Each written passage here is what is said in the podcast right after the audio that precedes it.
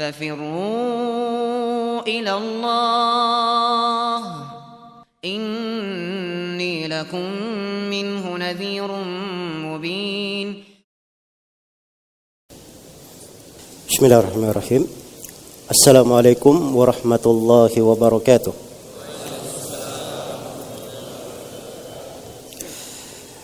إن الحمد لله نحمده ونستعينه ونستغفره ونعوذ بالله من شرور أنفسنا وسيئات أعمالنا.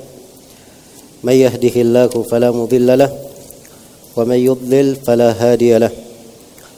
أشهد أن لا إله إلا الله وحده لا شريك له وأشهد أن محمدا عبده ورسوله. يا أيها الذين آمنوا اتقوا الله حق تقاته ولا تموتن إلا وأنتم مسلمون. يا أيها الناس اتقوا ربكم الذي خلقكم من نفس واحدة وخلق منها زوجها وبث منهما رجالا كثيرا ونساء واتقوا الله الذي تساءلون به والأرحام إن الله كان عليكم رقيبا. يا أيها الذين آمنوا اتقوا الله وقولوا قولا سديدا يصلح لكم أعمالكم ويغفر لكم ذنوبكم. ومن يطع الله ورسوله فقد فاز فوزا عظيما أما بعد. فإن أصدق الحديث كتاب الله وخير الهدي هدي محمد صلى الله عليه وسلم وشر الأمور محدثاتها فإن كل محدثة بدعة وكل بدعة ضلالة وكل ضلالة في النار. kaum muslimin dan muslimat, hadirin hadirat rahimani wa rahimakumullah. Alhamdulillah kita bersyukur kepada Allah Subhanahu wa taala di pagi hari yang cerah ini. Kita berkumpul di masjid yang mulia ini. Semoga Allah Subhanahu wa taala memberikan kepada kita semua taufik dan inayahnya serta menganugerahkan kepada kita rahmat dan selalu membimbing kita di atas petunjuk. Dan semoga Allah Subhanahu wa taala mengampuni segala dosa dan kesalahan meneguhkan kita semua di atas keislaman dan sunnah Rasulullah sallallahu alaihi wasallam. Kaum muslimin dan muslimat rahimani wa rahimakumullah. Tema kita di uh, siang hari ini sebagiannya ada yang mengatakan agak seram. Ya. Judulnya kaum Syiah menentang Allah. Ini agak mengerikan katanya. Ya. Dan itu memang penyebutan hakikat dan apa yang saya akan sampaikan di pertemuan ini itu hanya poin-poin pembahasan yang disebutkan oleh salah seorang ulama Irak yang hidup dari tahun 1235 Hijriah hingga tahun 1299 Hijriah. Al-Allama Ibrahim Fasih Ibn Sunatillah Sadruddin Al-Haidari itu nama beliau. Beliau menulis kitab judulnya An-Nukatus Syani'ah fi bayani al-khilaf bain Allah Ta'ala Syiah. Ya. Jadi kalau saya terjemahkan judul buku ini poin-poin yang mengerikan penjelasan tentang bagaimana kaum Syiah menentang Allah. Jadi judul bukunya An-Nukatus Syani'ah fi Bayanil Khilaf Bain Allah Ta'ala wa Syiah. Poin-poin asyani'ah yang mengerikan. Syani' itu dalam bahasa Arab sesuatu yang sangat keji, yang sangat tidak baik. Iya. Penjelasan tentang bagaimana Syiah menyelisihi Allah atau menentang Allah. Beliau menyebutkan di dalam buku ini ada 35 poin pembahasan Dan 35 poin pembahasan ini beliau hanya menerangkan Allah berfirman begini di dalam Al-Qur'an kaum Syiah malah menentang begini. Iya. Jadi semuanya beliau bawakan dengan bukti. Ada ayat Al-Qur'annya dan ada keterangan bagaimana keyakinan kaum Syiah. Dan sebelum saya masuk di dalam pembahasan, saya ingin menjelaskan di sini beberapa pendahuluan. Pendahuluan yang pertama terkait dengan masalah pentingnya membela agama dan menjaga kemurnian agama. Iya. Agama ini harus selalu dijaga dari kemurniannya, dari keasliannya, dan dari segala hal yang bisa mencemarkannya dan membahayakannya. Iya. Karena itu kata sebagian ulama, kalau ingin melihat kekuatan umat Islam, jangan melihat mereka dari sisi berdesak-desakan hadir di masjid, berdesak-desakan di dalam sebuah ketaatan, tapi lihat di mana kecemburuan mereka terhadap agama mereka dan bagaimana penjagaan mereka terhadap pokok-pokok keyakinan di dalam agama. Iya. Dan ini di masa sekarang ini banyak lapisan dari manusia sebagiannya dari anak-anak umat Islam yang disesatkan jalannya. Dan sebagiannya lagi dari kaum munafikin yang memendam kekafiran tetapi menampakkan keislaman. Dan sebagiannya lagi orang-orang yang menyusup di tengah umat Islam yang ingin merusak. Muncullah kelompok-kelompok yang terang-terangan ingin merubah ayat-ayat Al-Quran dan hadith-hadith Rasulullah Sallallahu Alaihi perkara-perkara aksioma yang disepakati di dalam agama perkara yang tidak ada silam pendapat di tengah umat Islam maka memelihara agama di dalam hal ini itulah tugasnya orang-orang yang ditinggikan derajatnya oleh Allah Subhanahu wa taala. Rasulullah sallallahu alaihi wasallam bersabda menjelaskan bagaimana pada setiap generasi itu iya ada golongan yang disebut oleh Nabi sallallahu alaihi wasallam uduluhum orang-orang yang adil di tengah mereka menegakkan keadilan. Tugas mereka yamfuna anhu tahrifal ghalin wa intihalal mubtilin wa ta'wilal jahilin dia menolak dari agama, menjaga agama dari tahrif, penyelewengan yang dilakukan oleh orang-orang yang ekstrim. Ya. Kemudian mereka juga menjaga agama ini dari jalannya ahlul batil, orang-orang yang di atas kebatilan. Dan yang ketiga, mereka ini menjaga agama dari takwilnya orang-orang jahil yang menafsirkan agama seenaknya, sembarangan. Iya. Dan ini tiga penyakit secara umum adalah hal yang hendaknya diperbaiki. Dan ini kesempatan-kesempatan yang berharga, apalagi kita masuk di bulan Muharram seperti ini, itu biasanya ada orang-orang yang menampilkan perkara-perkara aneh, didukung oleh banyak pihak. Ya, biasanya kalau ada media yang banyak menampilkan kegiatan-kegiatan orang-orang Syiah, ini media-media harus di hati kita waspadai. Iya. Karena banyak dari media-media ini dalam masalah pemberitaan dan seterusnya itu selalu menampilkan berita-berita yang memuji Syiah, mendukung mereka atau yang semisal dengan itu, menyembunyikan dari bahaya dan keonarannya di tengah umat Islam.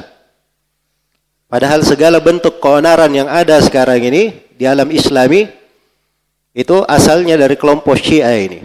Apakah secara langsung atau secara pendanaan atau yang semisal dengan itu.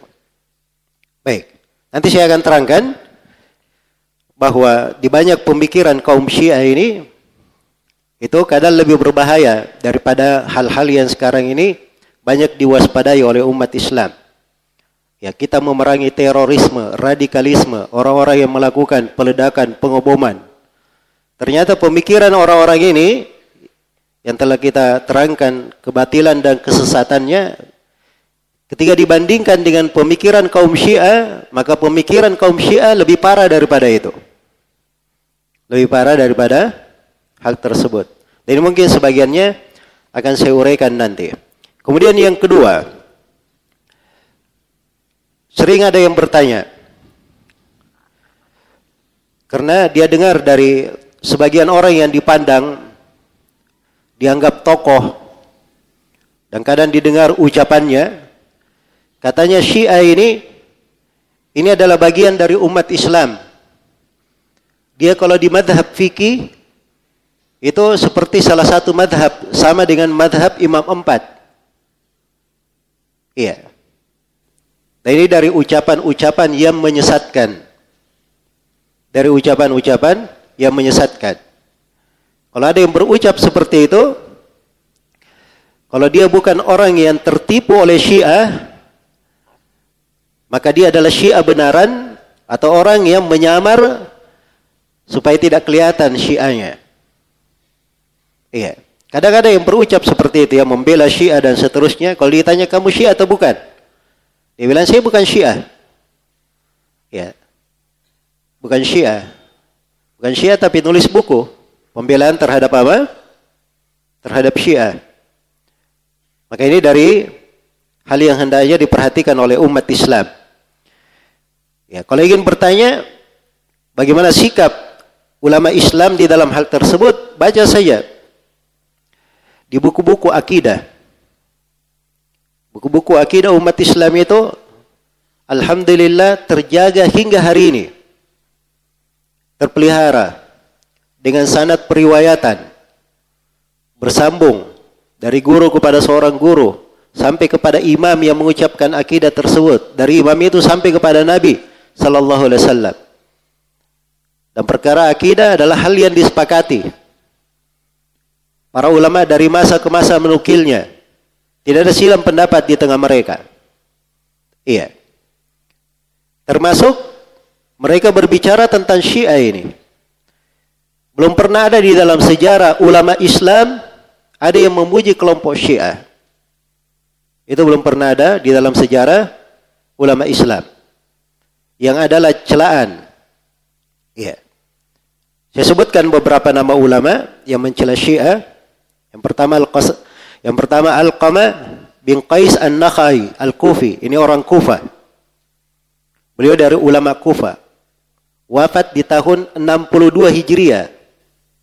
Ini dari ulama tabi'in. Iya. Dan dimaklumi bahwa Syiah itu sudah mulai kelihatan sudah mulai kelihatan di akhir khilafah Ali bin Abi Thalib radhiyallahu taala anhu.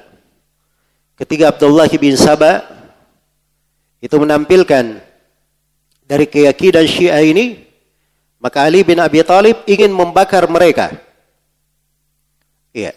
Tapi sebelum hal itu dilakukan oleh Ali bin Abi Thalib, Abdullah bin Sabah melarikan diri.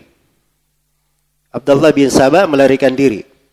Ini Abdullah bin Sabah kalau ketemu orang Syiah, orang Syiah bilang, "Wah, itu cuma dongengnya ahli sunnah itu." Abdullah bin Sabah itu sosok fiktif katanya. Tidak ada itu Abdullah bin Sabah. Nah, kalau dapat orang Syiah berucap seperti itu, itu jurus takia orang Syiah. Ya, kita akan dengar mungkin ya, dan mungkin di buku saku yang antum baca, itu ada akidah takiyah orang Syiah. Orang Syiah itu, kalau dia berdusta, bagi mereka dapat pahala. Itu bagian dari agama. Jadi kalau ditanya keyakinan kamu begini, dia takut keyakinannya diketahui orang, boleh dia dusta. Oh enggak, enggak begitu. Nah, kalau dia berdusta, nah itu dapat pahala bagi orang Syiah. Karena takiyah itu 9 per 10 dari agama di kalangan orang Syiah. Iya. Itu ada di buku-buku mereka. Iya. Ini saya berucap tentang Syiah bukan dari diri saya. Dari orang Syiah sendiri, keyakinan mereka. Dari keyakinan mereka. Baik, jadi kalau ada bela-bela Syiah, tanya saja, Bapak bela Syiah ini dari mana? Pernah baca buku-bukunya atau tidak? Biasanya yang bela-bela Syiah itu dia tidak baca buku-buku orang Syiah. Seperti ada buku yang beredar sudah lama. Judulnya Syiah Sunnah, Syiah Sunni bergandengan tangan. Mungkinkah? Ini si penulis buku, kalau dilihat referensinya di akhir bukunya, itu tidak ada rujukan aslinya. Buku Syiah di situ tidak ada. Rujukan aslinya orang Syiah. Buku-buku asli orang Syiah itu ada. Ya tercetak. Kemudian mirisnya dia juga memperbandingkan dengan ahli sunnah. Dia merujuk ke buku-buku aslinya ahli sunnah juga tidak tidak ada. Dia hanya menukil dari guru-gurunya yang dia belajar di Mesir. Guru kami berkata begini, begini, begini. Jelas ya? Maka ini namanya orang yang sembarangan. Kalau ingin tahu tentang akidah Syiah, baca dari buku-buku mereka. Baca dari buku-buku mereka. Para ulama yang menulis tentang akidah Syiah itu kadang ada yang memiliki perpustakaan, semua buku Syiah di situ ada lengkap. Bahkan mungkin orang Syiah sendiri tidak punya perpustakaan seperti itu. Iya. Ada yang dia langsung datang ke Iran. Dia duduk langsung di sana, pergi ke Kum. Dia bertanya langsung ke ulama-ulama dan tokoh-tokohnya. Dia baca dari buku-buku Syiah. Kemudian setelah itu dia singkap hakikat dari akidah Syiah Ithna Asyariyah. Itu ada sebagian buku ditulis dalam bahasa Arab. Dalam hal itu. Iya.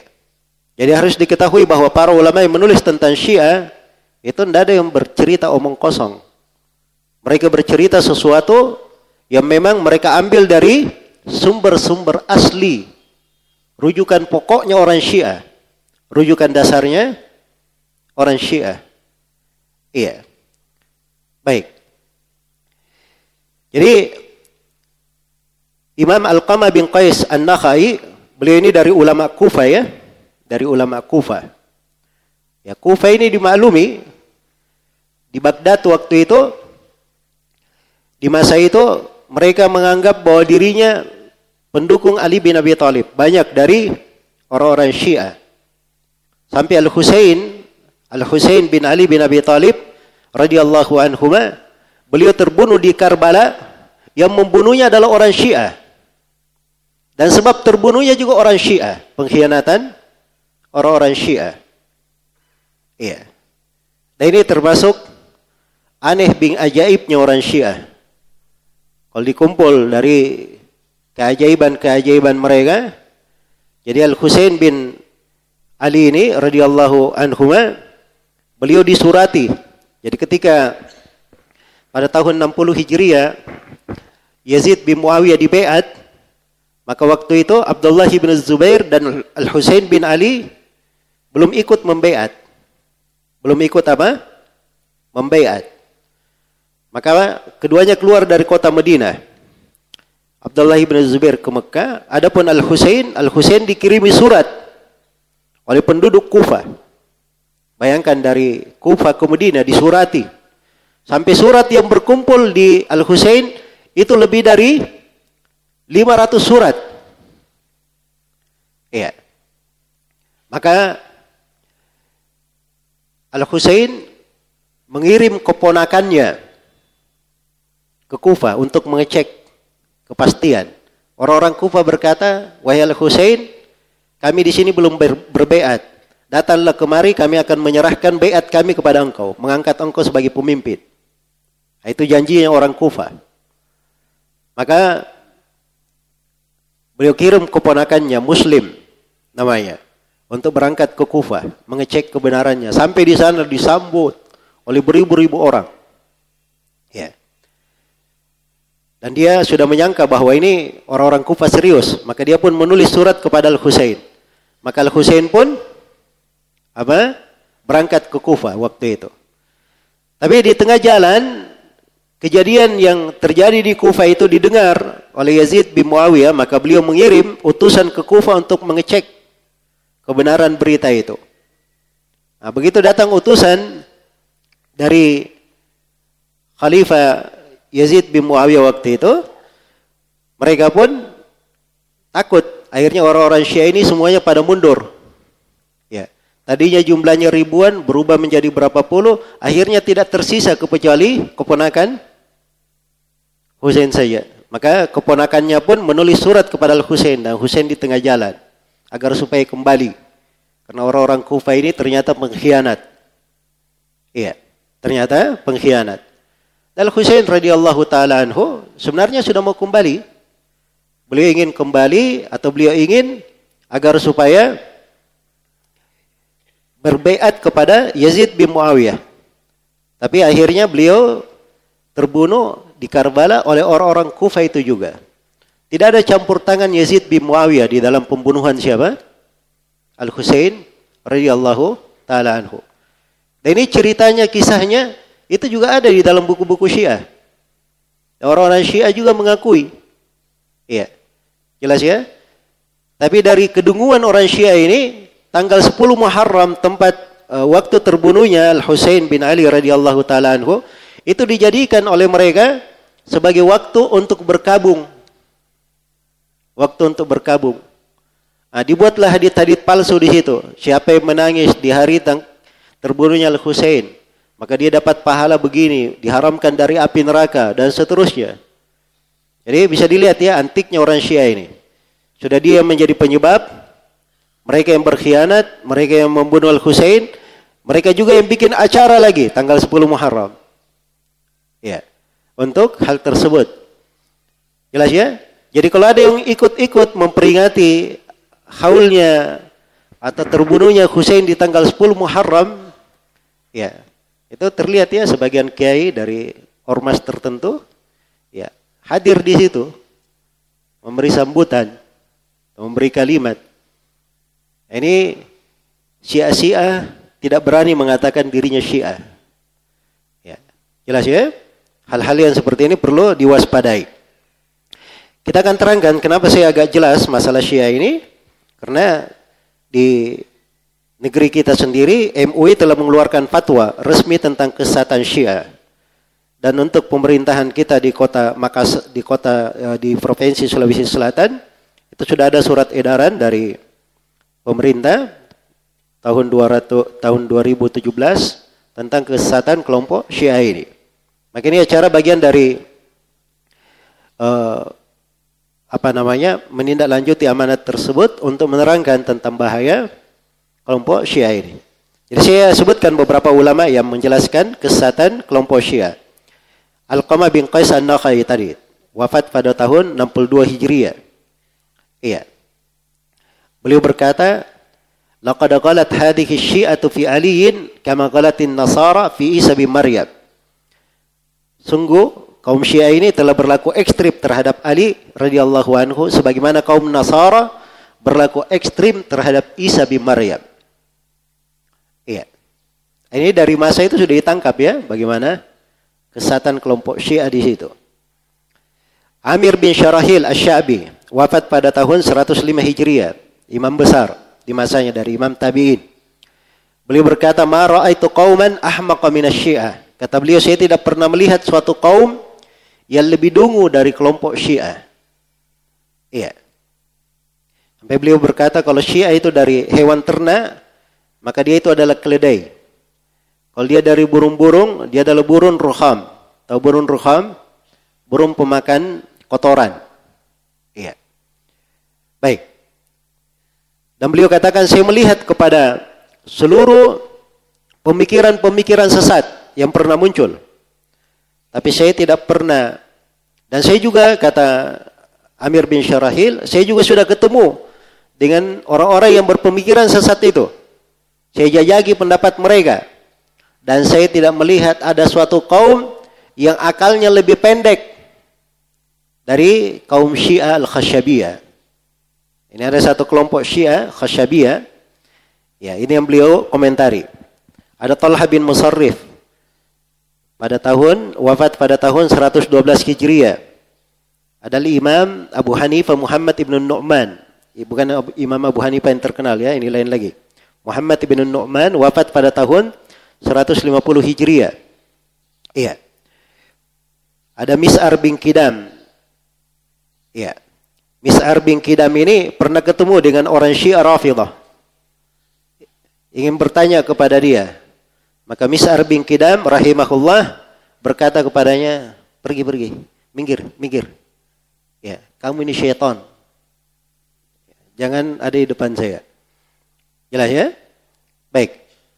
Ini semuanya ada ya riwayat-riwayatnya di dalam buku-buku yang saya nukil itu di dalam riwayat-riwayat di buku yang memiliki sanad periwayatan. Imam Sufyan Ibnu Abdullah Ats-Tsauri rahimahullah wafat pada tahun 161 Hijriah. Beliau mengatakan bahwa ketika ditanya orang yang mencela Abu Bakar dan Umar, maka beliau berkata dia kafirun billahil azim. Dia kafir kepada Allah al-azim. Ditanya, apakah boleh disolati jenazahnya? Kata beliau, la wala karama. Tidak boleh. Tidak ada kemuliaan bagi dia sama sekali. Iya. Imam Malik bin Anas. Imam Malik berkata, Alladhi yashtumu ashaban Nabi sallallahu alaihi wasallam laysa lahum sahmun atau nasibun fil Islam. Kata Imam Malik rahimahullah, orang yang mencela sahabat Nabi sallallahu alaihi wasallam tidak ada bagian bagi dia di dalam keislaman. Iya. Dan ketika ditanya tentang Syiah Rafidah, Imam Malik berkata, "La tukallimhum wa la tarwi anhum, fa innahum yakdibun." Jangan kalian berbicara dengan orang Syiah dan jangan kalian meriwayatkan darinya.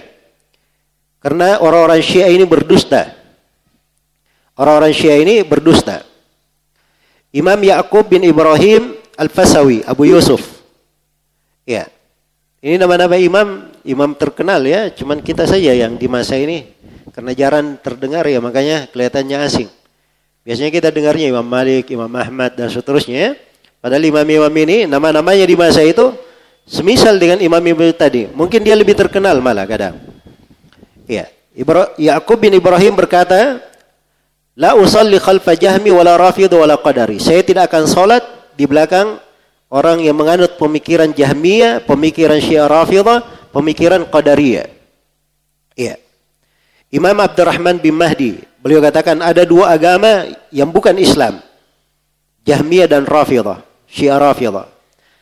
Jadi Syiah itu kalau dibahasakan di masa dahulu yang mereka inginkan adalah Rafidah. Dan asalnya kalau digunakan kata Syiah, artinya Syiah itu istilah. Asal istilah penggunaan. Jelas ya? Dan orang-orang Syiah sendiri memakai memahami istilah tersebut.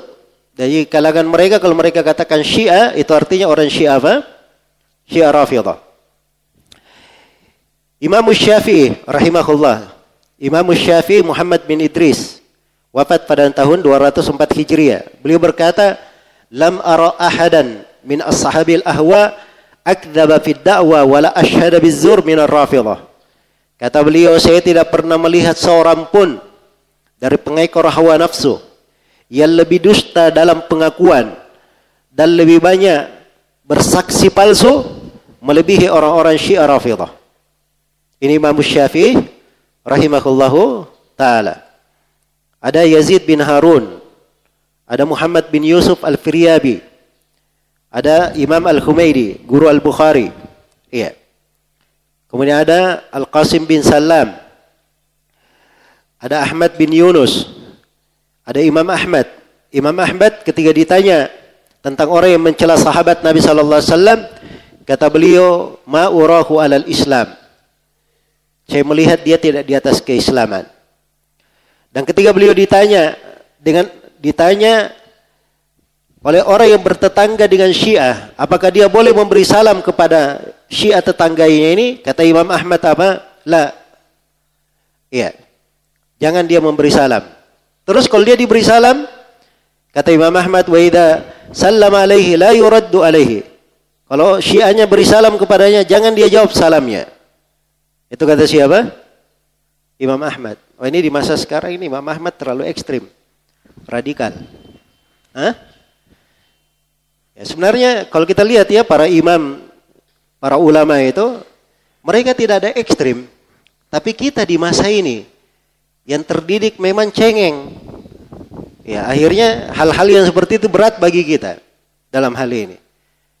Karena dia hanya memikirkan masalah terkait dengan dirinya, dengan orang lain. Dia tidak berpikir tentang maslahat agama. Padahal kalau dia terapkan hal yang seperti ini misalnya kepada sebagian orang yang menyimpan pemikirannya, mungkin itu akan mengena untuk dirinya, dia akan introspeksi diri. Ya, kalau tidak itu akan menjadi pelajaran juga bagi orang lain bahwa orang yang seperti ini adalah orang yang tidak bagus pemikirannya. Jelas ya? Baik, Imam Al-Bukhari Imam Al-Bukhari rahimahullahu taala berkata, "Ma ubali sallaitu khalfa Jahmi Ar-Rafidi am sallaitu khalfa Al-Yahudi wan Nasara?" Ya, kata Al-Bukhari itu enggak ada perbedaan bagi saya. Salat di belakang Jahmiyah, salat di belakang orang Syiah Rafidah, salat di belakang Yahudi atau di belakang Nasara, enggak ada bedanya bagi saya kata Al-Bukhari. Sama saya. Semuanya tidak syah. Tidak diberi salam kepada mereka semua. Tidak dikunjungi orang sakitnya tidak dinikahkan, tidak disaksikan jenazahnya, dan tidak dimakan sembelihannya. Kalau menyembelih tidak dimakan sembelihannya. Kenapa orang Syiah dan orang Syiah Rafidah tidak disembelih, tidak dimakan sembelihannya? Ya, sebab mereka kafir bukan Yahudi Nasara yang dimakan sembelihannya itu Yahudi dan apa? Nasara. Baik. Imam Abu Zura Ar-Razi ini selevel semasa dengan Imam Al-Bukhari. Demikian pula Imam Abu Hatim Ar-Razi. Ya. ya Imamul Barbahari. Ini saya sebutkan banyak apa namanya? Imam di sini. Ya, ada 26 imam. Ada makalah yang saya tulis tentang komentar ulama Islam tentang Syiah. Jadi sengaja saya bawakannya apa komentar ulama Islam. Jadi kalau ada yang berkata bahwa Syiah ini ya dia madhab seperti madhab fikih atau Syiah ini ada silam pendapat atau Syiah ini begini dan begitu. Ya, kita sudah tahu ini ulama Islam. Mereka yang paling dipegang ucapannya di tengah umat Islam. Dan mereka dikenal dengan kejujuran.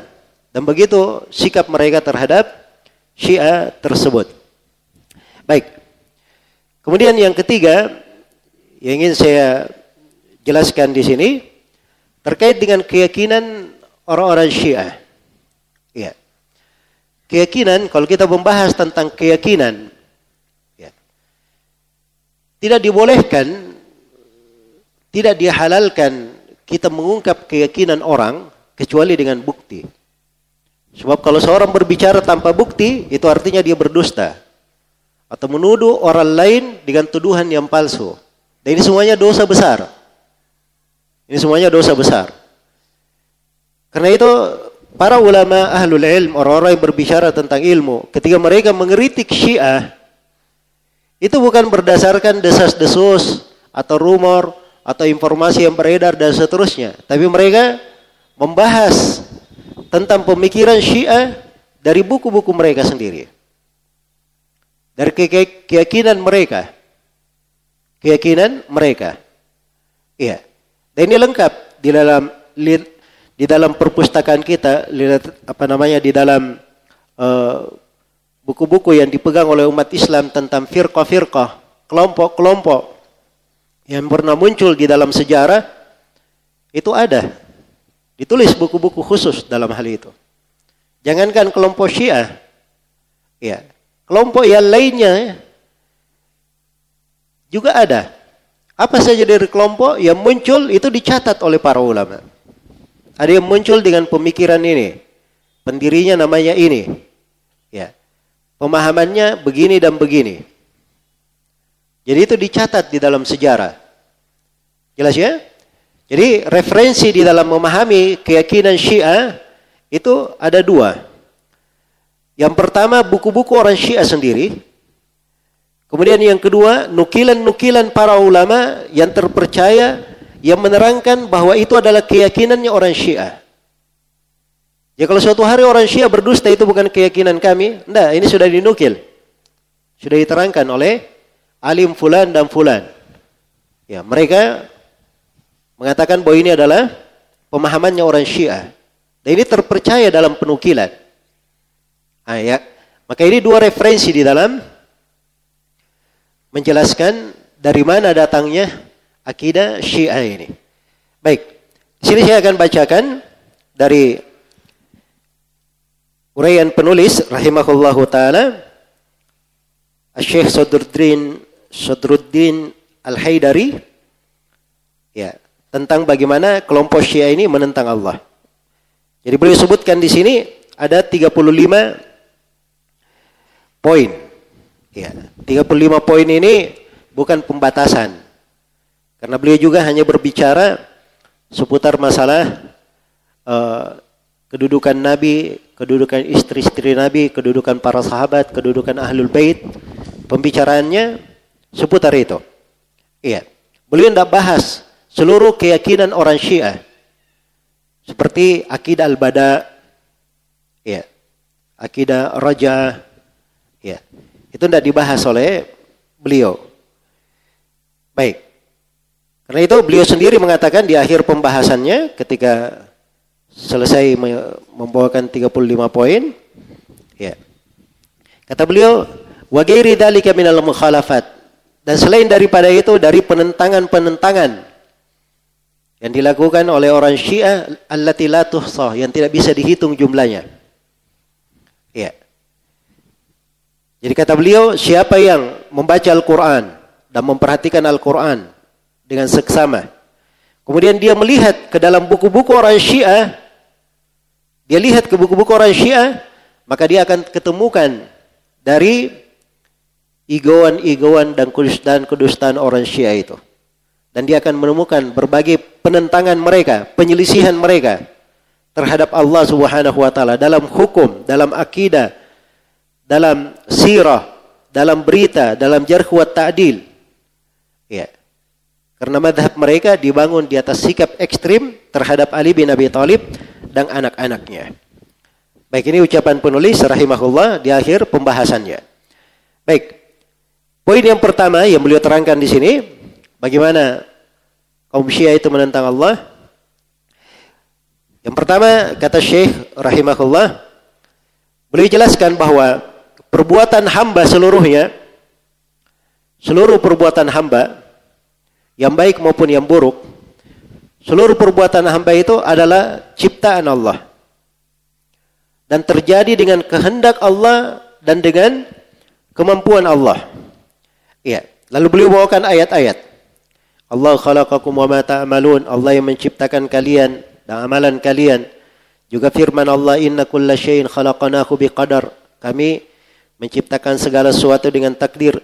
Qulillahu khaliqu kulli syai'. Katakanlah dialah Allah yang maha mencipta segala sesuatu wa huwal wahidul qahhar. Dan dia yang maha satu lagi maha berkuasa. Beliau bawakan ayat-ayat yang lainnya. Ya, ada banyak ayat ya beliau bawakan. Baik. Demikian pula setelah itu beliau katakan bahwa seluruh ayat-ayat ini ini menjelaskan bahwa segala kebaikan yang terjadi itu dengan ciptaan Allah Subhanahu wa taala. Iya. Lalu beliau terangkan ya tentang apa yang terjadi itu musibah pun yang menimpa itu dengan ketentuan dan takdir Allah Subhanahu wa taala. Dengan ketentuan dan takdir Allah Subhanahu wa taala. Dan beliau bawakan juga bagaimana ya kejadian-kejadian yang terjadi itu semua dengan ketentuan dan takdir Allah Subhanahu wa taala. Ya poin terakhirnya beliau terangkan bahwa orang Syiah menyelisihi, menyelisihi seluruh hal tersebut. Orang Syiah menentangnya. Mereka katakan bahwa perbuatan hamba itu muncul dari diri mereka sendiri. Mereka yang mengadakannya. Perbuatan hamba itu bukan ciptaan Allah, tapi mereka yang mengadakannya, mereka yang memberi takdir, pengaruh dengan sendirinya. Ini secara keyakinan ini mirip dengan keyakinannya orang-orang Mu'tazilah. Iya. Tapi orang Syiah di dalam hal ini, Orang-orang Syiah Rafidah ini punya keyakinan yang lebih dahsyat daripada itu. Iya. Baik. Karena bagi mereka iya, bagi mereka tauhid itu tauhid itu bukan hal yang penting bagi mereka. Bukan hal yang penting. Karena itu menyembah kuburan, mengagungkan kuburan itu salah satu ajarannya orang Syiah. Salah satu ajarannya orang Syiah. Sampai ada di riwayat-riwayat mereka. Ini salah seorang rujukan Syiah namanya Al-Mufid dalam kitab Al-Irsyad.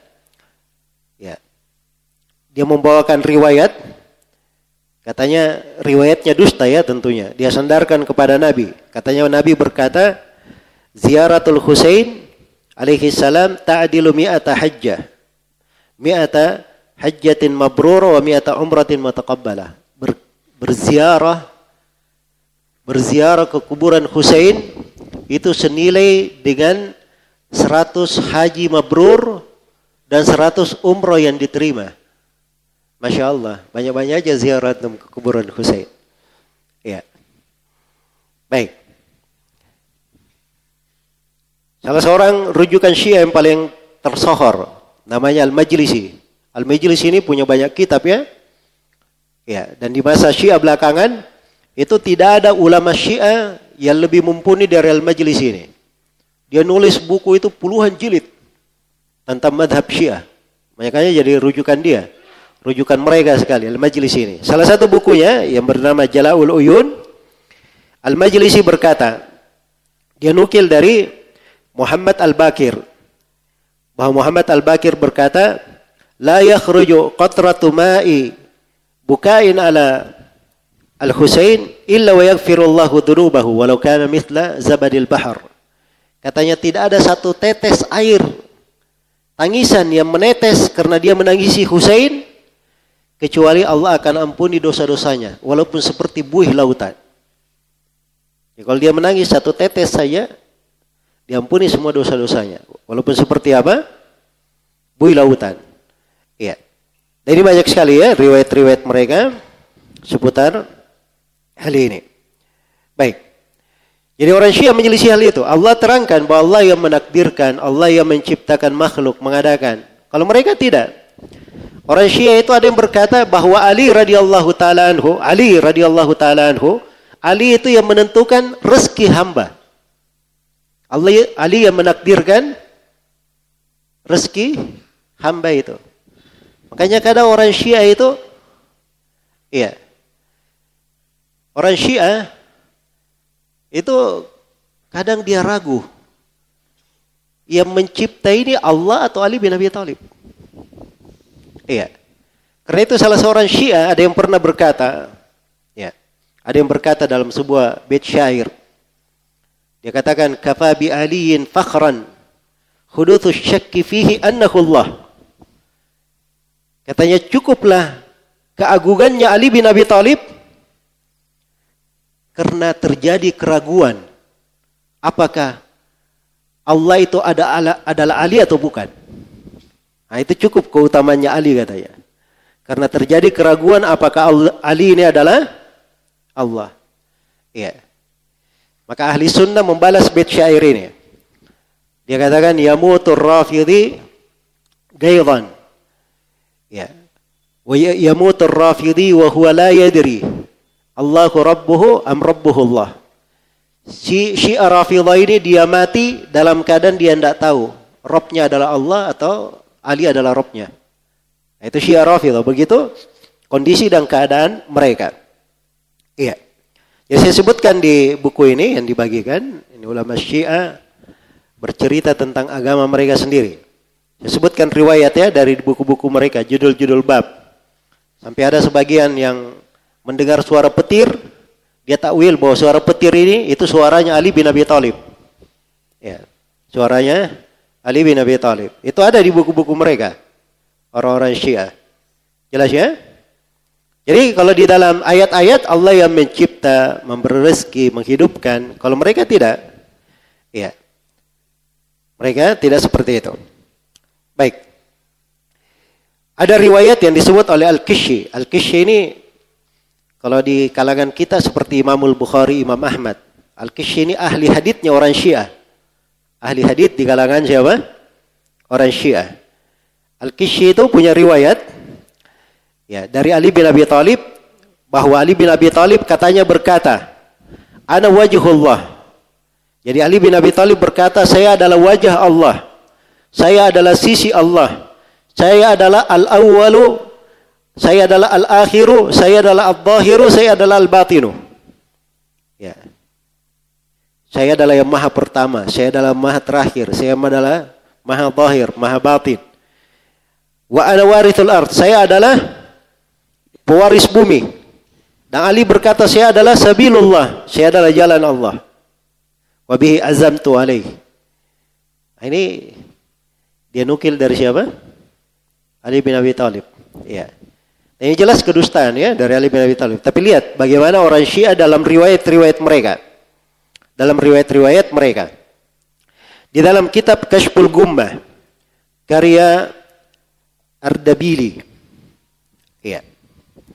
Disebutkan di situ pertanyaan kepada Nabi Shallallahu Alaihi Wasallam. Nabi ditanya, Ya Rasulullah, ketika malam engkau naik ke langit, malam Mi'raj, dengan bahasa apa Allah berbicara kepadamu?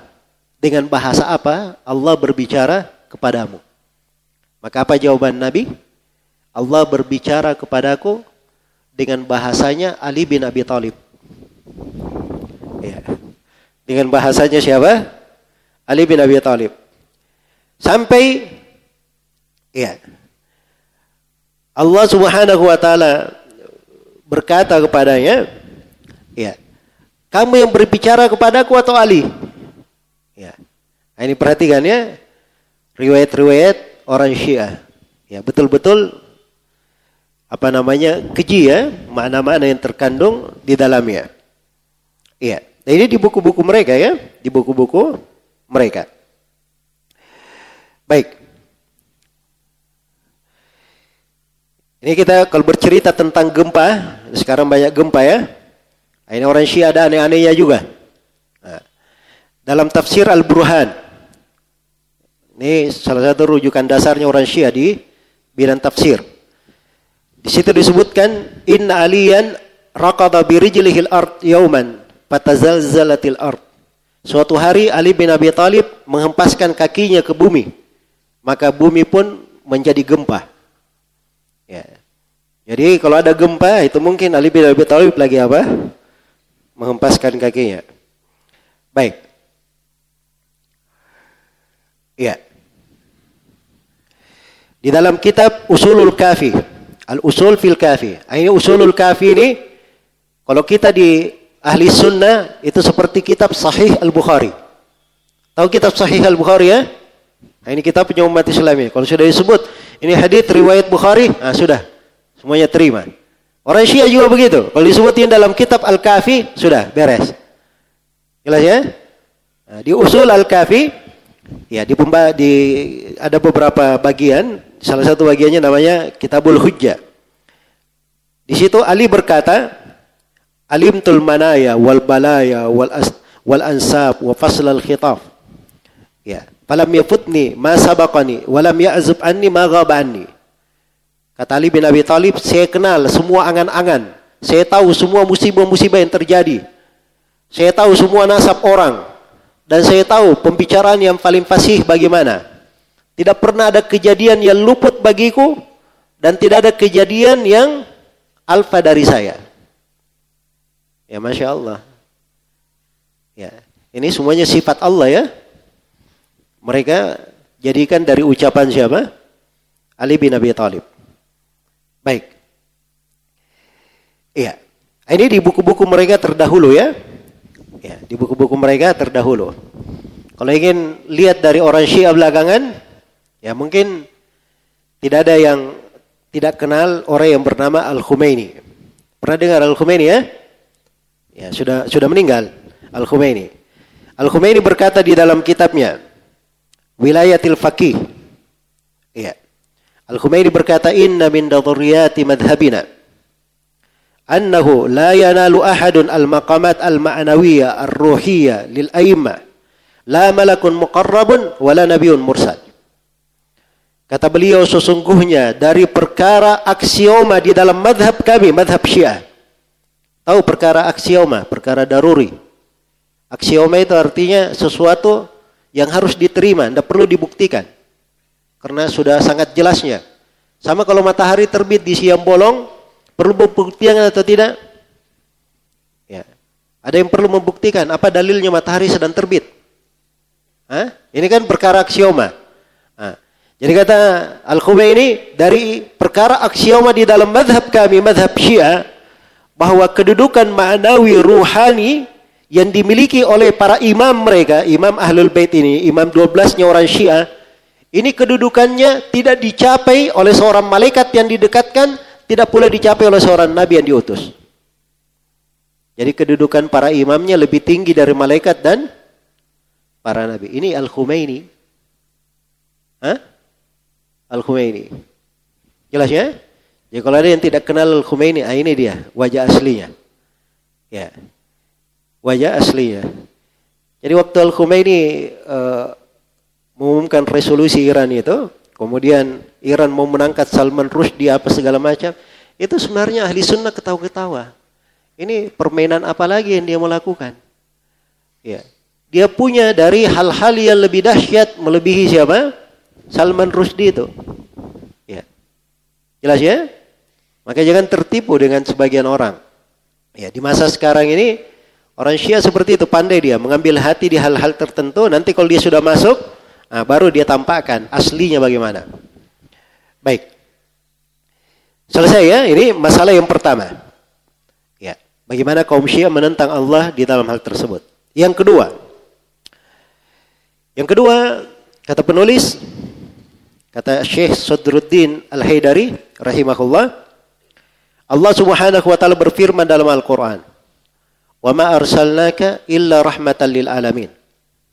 Tidaklah kami mengutus engkau Nabi Muhammad kecuali sebagai rahmat untuk semesta alam. Iya. Saya kira semuanya kenal ayat ini. Iya. Jadi ini menunjukkan kedudukan Nabi kita Nabi Muhammad sallallahu alaihi wasallam di sisi Allah Subhanahu wa taala. Beliau diutus sebagai rahmat untuk semesta alam. Iya. Diutus sebagai rahmat untuk semesta alam. Maka ini menunjukkan bahwa di antara makhluk Allah tidak ada yang mencapai kedudukan Nabi kita, Nabi Muhammad sallallahu alaihi wasallam.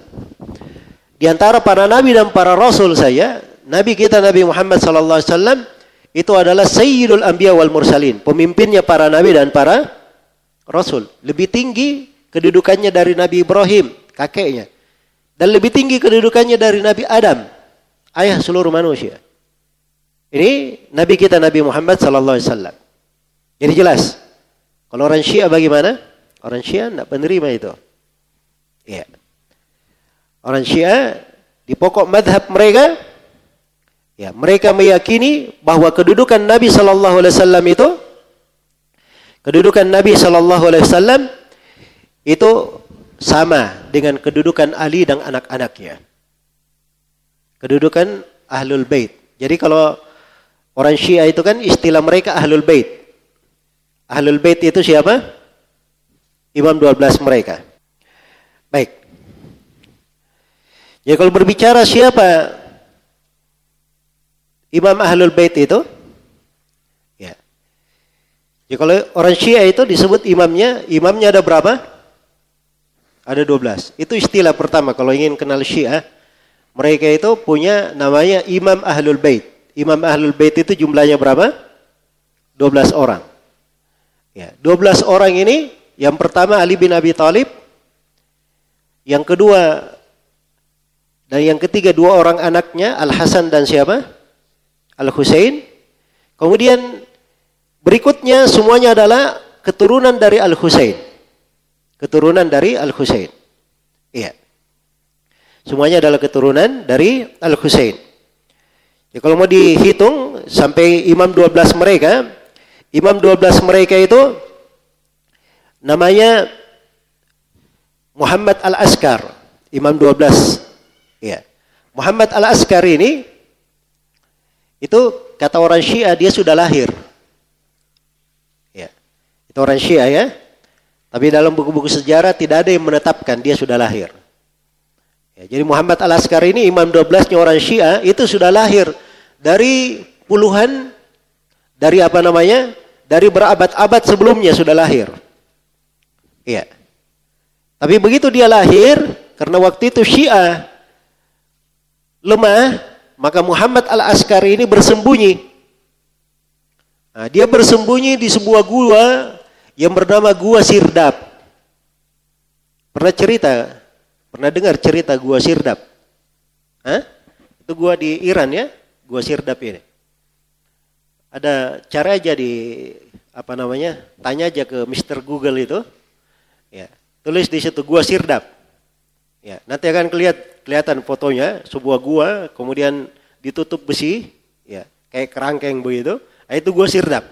Katanya Muhammad Al-Askar ini bersembunyi di situ. Jadi sudah berapa ratus tahun sudah lebih seribu tahun bersembunyi. Ya, di Gua Sirdap. Jelas ya? Nanti katanya ini Imam Mahdi mereka. Imam Mahdi ini yang akan keluar nanti. Di akhir zaman. Kenapa dia tidak keluar? Karena dia masih lemah. Nanti kalau sudah kuat baru keluar. Ya. Jadi Imam Mahdinya orang Syiah ini penakut. Ya. Penakut. Sudah punya negara, sudah punya tapi belum keluar-keluar juga.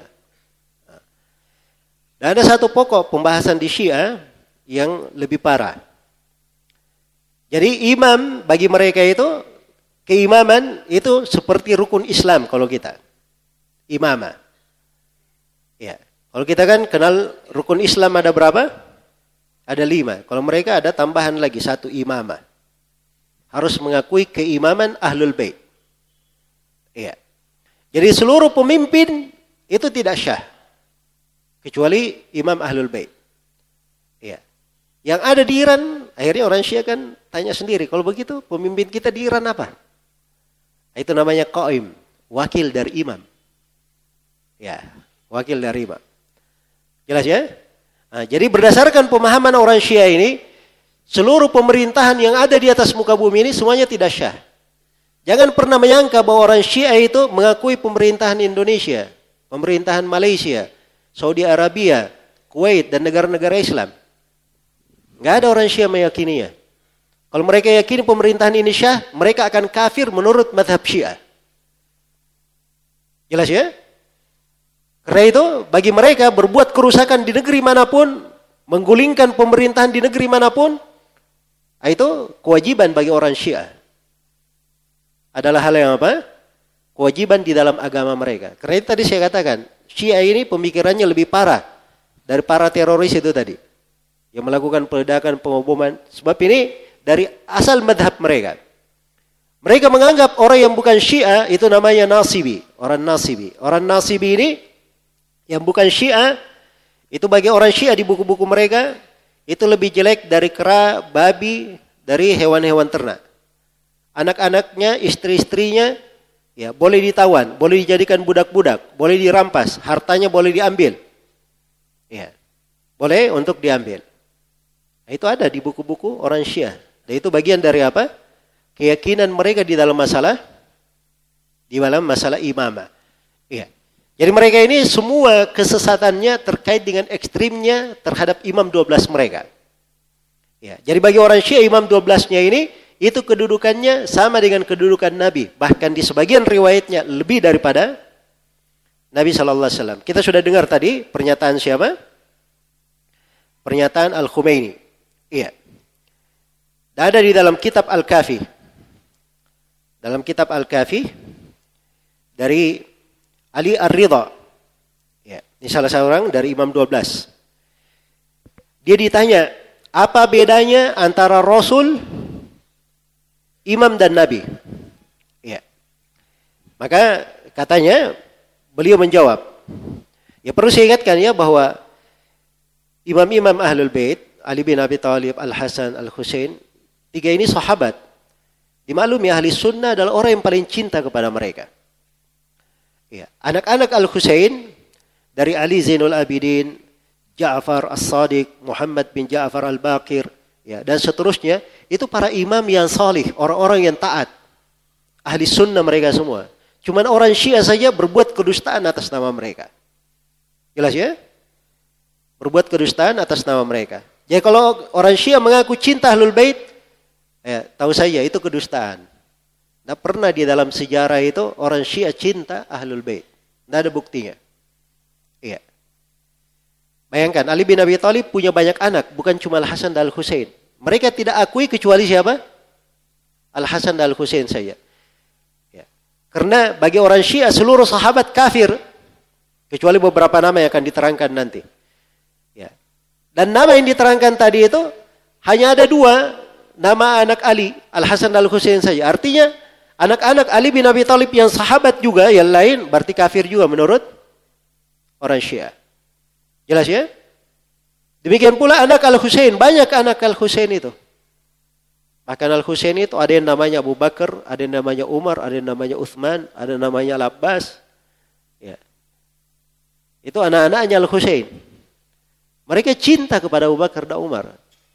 Kalau dia ikuti Ahlul Bait, Ahlul Bait cinta kepada siapa? Abu Bakar dan Umar. Kan begitu. Tapi mereka ini dusta. Karena itu kata Imam Syafi'i rahimahullahu taala, "Lau kana rafdan hubbu ahli baitin falyashhad tsaqalani anni rafidhi." Andai kata cinta ahlul bait itu adalah madhabnya orang Syiah Rafidah, hendaknya jin dan manusia persaksikan, saya juga orang Syiah, kata Imam Syafi'i. Andai kata. Tahu andai kata? Ya. Itu tidak mungkin terjadi, tidak ada dalam sejarahnya. Makanya Imam Syafi'i berkati, berani berkata seperti itu. Karena tidak mungkin orang Syiah itu cinta apa? Cinta Ahlul Bait. Itu kedustaan saja. Baik. Jadi Ali Ar-Ridha ini, ini salah satu dari keturunan Al-Husain, dari Imam 12-nya, yang dianggap Imam 12 orang Syiah. Dia terangkan perbedaan Rasul dan uh, imam mereka. Kalau Rasul katanya, itu dia turun, Jibril turun, Rasul ini melihat Jibril. Rasul ini mendengar ucapan Jibril. Lalu turun padanya wahyu. Iya. Turun padanya wahyu. Dan kadang dia lihat mimpi. Seperti mimpi Nabi Ibrahim. Ya. Itu kalau Rasul. Kalau Nabi dia mendengar ucapan. Tapi dia tidak lihat dia mendengar ucapan, dia lihat orang. Kadang dia lihat orangnya, kadang dia tidak lihat. Itu kalau Nabi.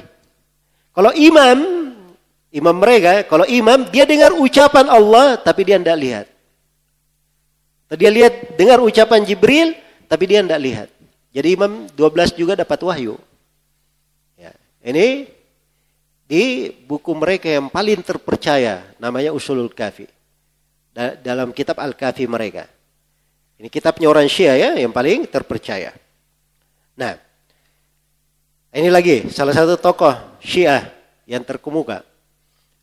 Panduan bukunya ini panduan orang-orang Syiah di mana-mana namanya Al-Hur Al-Amiri dalam kitabnya Al-Fusul Al-Muhimma. Ini disebutkan di sini cetakan Iran ya buku ini. Dia beri judul bab di bukunya bab Al-A'immah Al-Ithnai Ashar afdalu min sairil makhluqat min al-anbiya'i wal awsiya was sabiqin wa ghairihim. Katanya bab, dia kasih judul ya. Namanya kalau bawa pembahasan diberi judul bab dulu. Babnya apa isinya? bab bahwa para imam 12 itu lebih baik dari seluruh makhluk. Lebih baik dari para para lebih baik dari para nabi, para wasi. Ini istilah khususnya orang Syiah ya, wasi orang yang diberi wasiat. Iya. Ini istilah bid'ahnya orang Syiah, tidak pernah digunakan oleh ulama Islam. Dan dia lebih baik dari seluruh makhluk yang pernah ada sebelumnya dan setelah dan selainnya.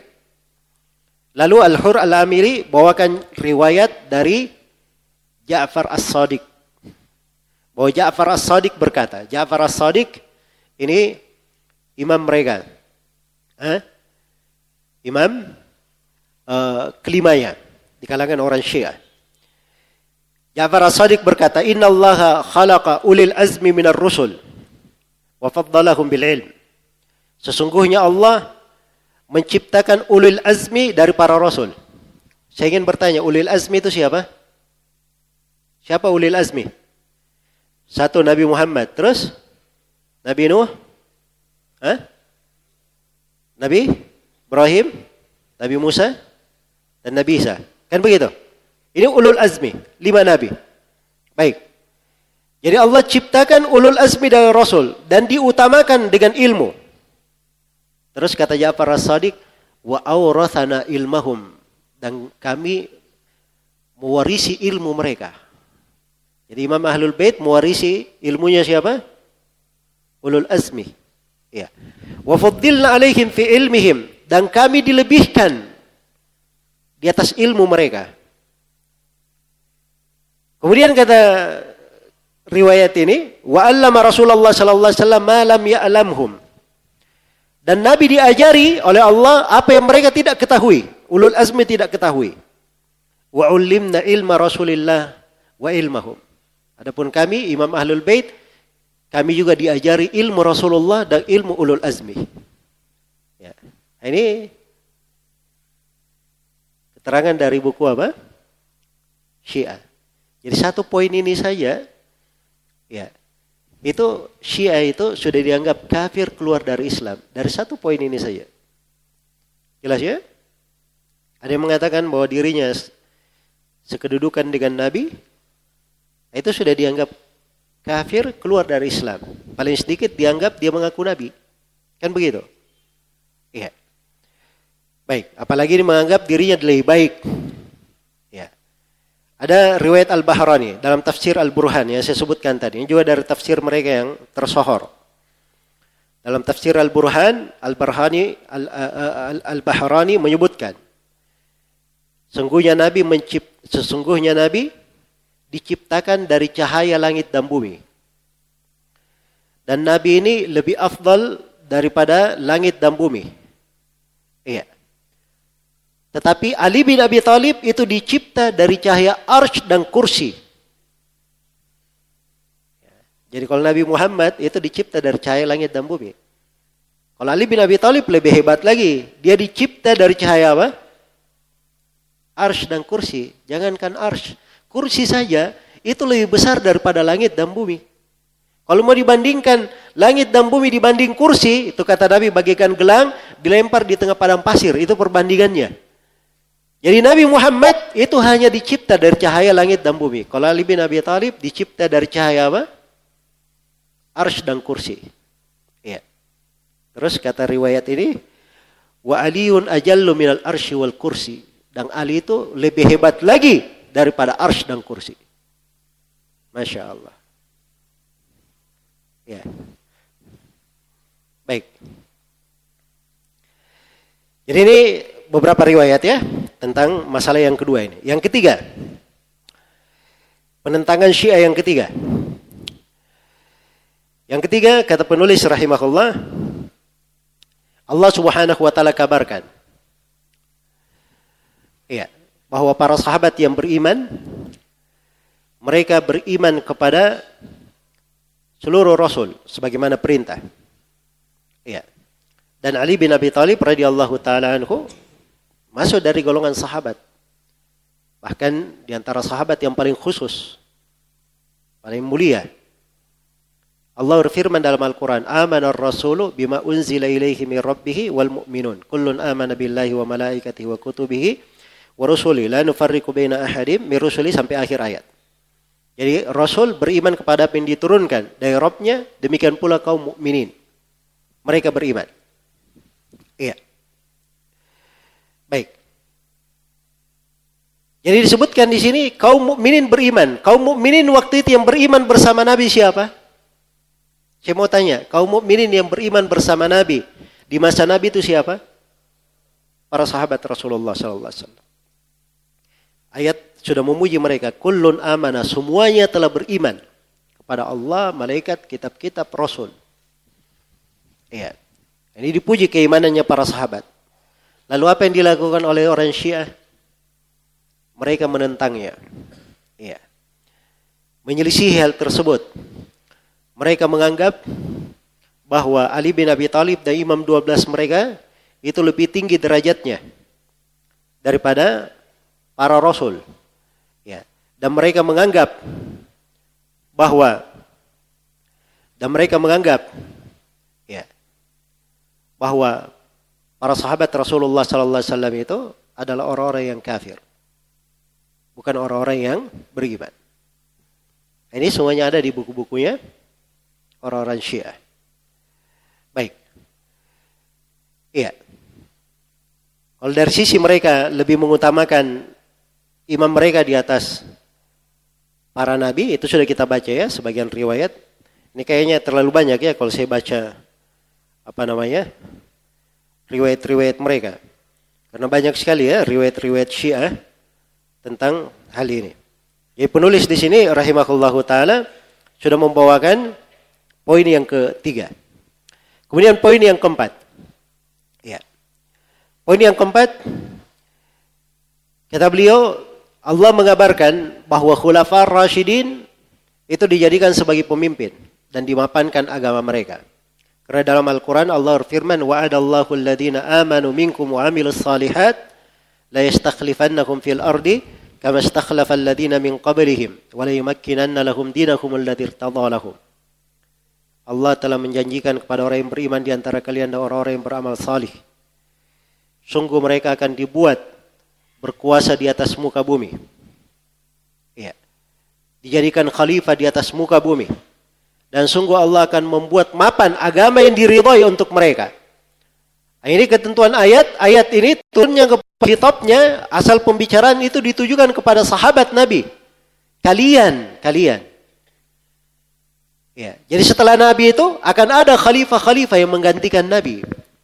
Ya, dan khalifah itu secara bahasa, khalifah secara bahasa adalah pengganti yang mengganti sebelumnya. Yang mengganti sebelumnya. Jelas ya? Baik. Jadi itu makna khalifah. Ya, maka ini terkait dengan khalifah. Nah, di sini orang Syiah mengingkari menentang ayat ini karena orang Syiah menganggap bahwa khilafah Abu Bakar, khilafah Umar dan khilafah Utsman bin Affan radhiyallahu anhu majma'in ini semuanya adalah khilafah yang tidak syah. Mereka menganggap bahwa Abu Bakar, Umar dan Utsman semuanya kafir.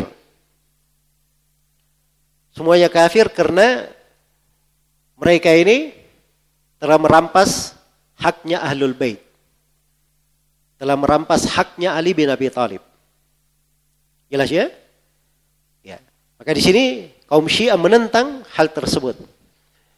Ya. Baik. Nah, ini masyhur di dalam buku-buku Syiah. Saya sebutkan ya sebagian hal di sini bagaimana mereka mengafirkan para sahabat. Nah, mungkin saya akan baca sebagian riwayat-riwayat khusus bagaimana mereka kafirkan Abu Bakar misalnya Umar dan Uthman. Mungkin sebagian riwayat kita akan bacakan di dalam hal tersebut. Iya.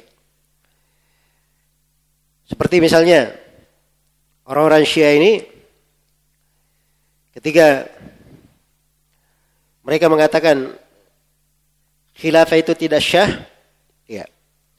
Khilafah itu tidak syah, dan yang menjadi khalifah sebelum Ali bin Abi Thalib itu kafir di tengah mereka, itu disebutkan di dalam buku-buku Syiah. Di antaranya disebutkan di sini dalam Rijalul Kishi, riwayat dari imam ketujuh mereka. Ya. Dari Ja'far, imam yang ketujuh. Dia berkata, pada hari kiamat itu, ya, pada hari kiamat akan ada yang memanggil Aina hawari Muhammad bin Abdullah Rasulullah sallallahu alaihi wasallam? Di manakah para hawari, para penolong Nabi sallallahu alaihi wasallam? Yaitu hawari itu penolong ya, Nabi Isa punya hawari. Ya. Nabi Muhammad ditanya, di mana hawarinya pada hari kiamat? Katanya tidak ada yang berdiri pada hari kiamat kecuali Salman Al-Farisi, Al-Miqdad, dan Abu Dhar. Tiga saja. Ya seluruh sahabat kafir kecuali berapa? Tiga sahabat ini. Ini sebagian riwayat mereka. Datang di riwayatnya, di Rijalul Kishi juga dari Abu Ja'far. Kata Abu Ja'far, Kanan nasu ahala ridda badan Nabi illa thalatha. Adalah manusia semuanya murtad setelah Nabi, kecuali tiga orang saya. Kecuali tiga orang. Jelas ya? Di sebagian riwayat mereka, di kitabnya Salim bin Qais, ini salah satu rujukan orang Syiah dan ini termasuk bukunya yang paling lama masanya. Ya. Dikatakan di situ annan nasa kullakum irtaddu ba'da Rasulullah sallallahu alaihi wasallam ghair arba'ah. Semua manusia setelah Nabi sallallahu alaihi wasallam itu murtad semuanya kecuali empat orang saya. Ini riwayat kecuali berapa? Empat orang. Datang dalam sebagian riwayat mereka kecuali enam orang. Mungkin itu yang paling banyaknya, enam. Atau tujuh, paling banyaknya. Jelas ya? Baik. Iya. Nah, ini dikritik juga ya oleh ahli sunnah. Sebab sebagian enam tujuh yang disebutkan, tidak ada Al-Hasan dan Al-Husain juga di situ. Ya. Al-Hasan dan Al-Husain juga apa? Tidak mereka masukkan. Makanya orang Syiah ini paling banyak kontradiksinya. Paling banyak kontradiksi mereka. Ya terkait dengan Abu Bakar As-Siddiq radhiyallahu taala anhu, ini naudzubillah ya, kalau baca buku-buku Syiah itu itu memang harus banyak mengelus dada kalau baca buku-buku mereka. Sedikit-sedikit ah, ini turun tentang Abu Bakar, ini turun tentang Umar, ini turun tentang yang penting baca sesuatu yang mengerikan, ah, ini terkait dengan Abu Bakar.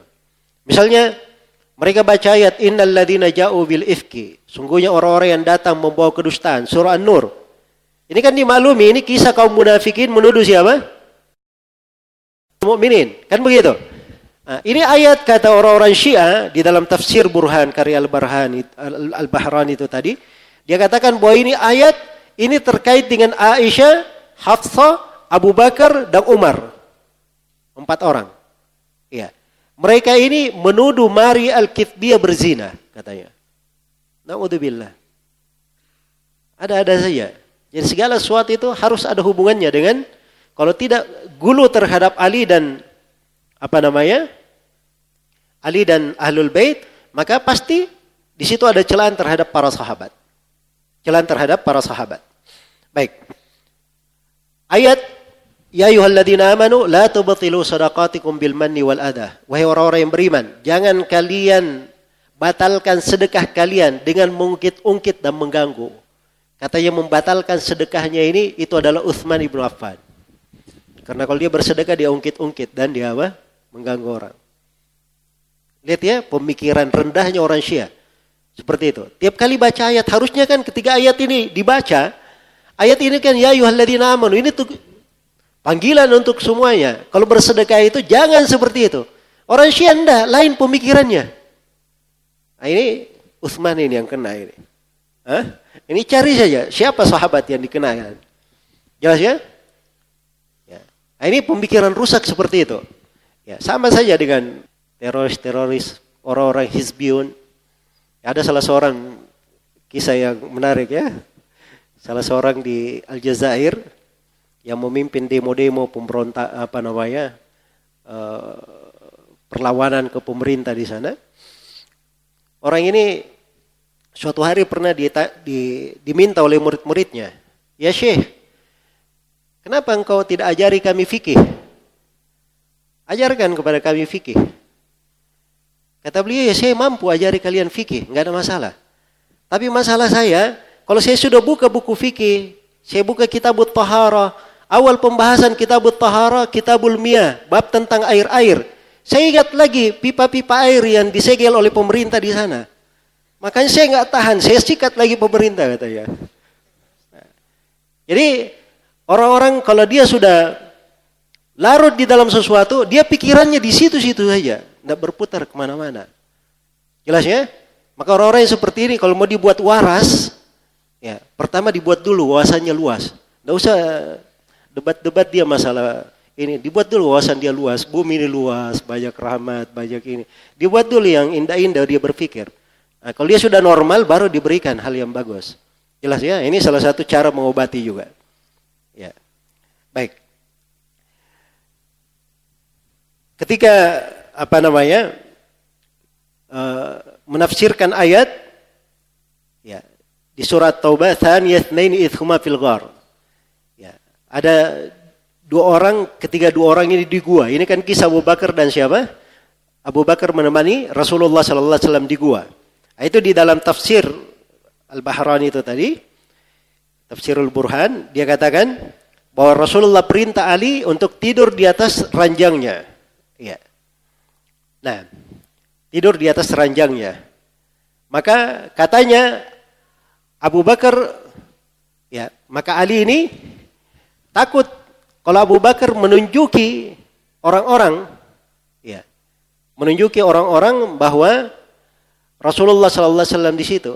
Makanya Nabi pun ya apa namanya? membawa Ali bin Abi Thalib ke gua juga. Jadi dua orang di situ maksudnya adalah Ali bin Abi Thalib dia yang kedua bukan Abu Bakar. Jadi tadi Nabi perintah Ali bin Abi Thalib ya dan di situ Abu Bakar yang menemani. Kenapa Ali yang diperintah?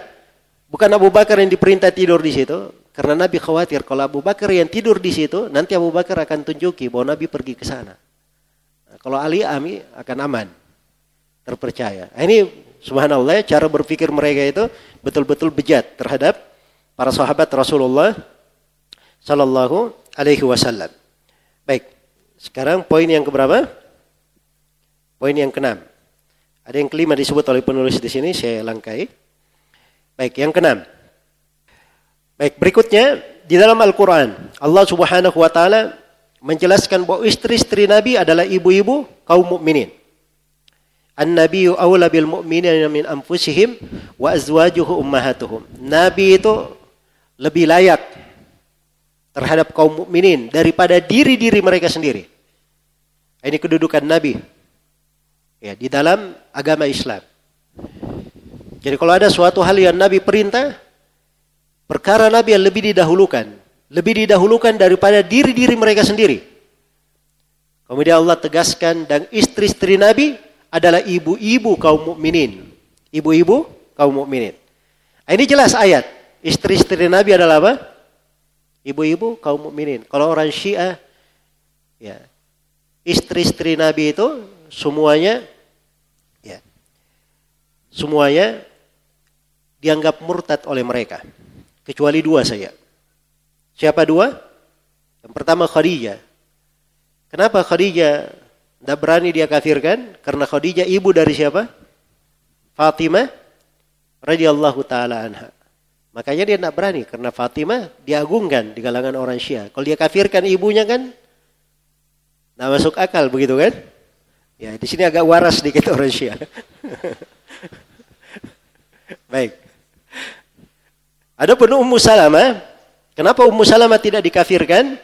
Karena di dalam riwayat-riwayat hadis di kalangan ahli sunnah, Ummu Salamah itu banyak menukil keutamaan-keutamaan ahlul bait keutamaan Fatimah, keutamaan Khajidah. Ya karena itu tidak dikafirkan oleh mereka. Jelas ya? Adapun istri-istri Nabi yang lain itu mereka kafirkan, mereka celah. Ya. Apalagi terhadap ibu kita Aisyah radhiyallahu taala anha. Nah, ini mungkin yang paling banyak di buku-buku Syiah penjelasan apa namanya tentang mereka. Ya. Bahkan orang Syiah ini dia punya doa-doa ya. Dia punya doa-doa. Jadi kalau kita itu ada buku doa kadang kita diberi bekal buku doa ini doa dari Al-Qur'an, ini doa dari hadis. Mereka ada doa-doanya juga. Ya, ada doa-doanya. Makanya kalau lihat orang-orang Syiah itu kadang dia ke kuburan kalau umroh ya. Kadang dia ke Baki ke mana begitu. Ya komat kamit juga berdoa. Tapi doanya itu Masya Allah. Ya Allah, la'anat Abu Bakar, la'anat Umar, la'anat.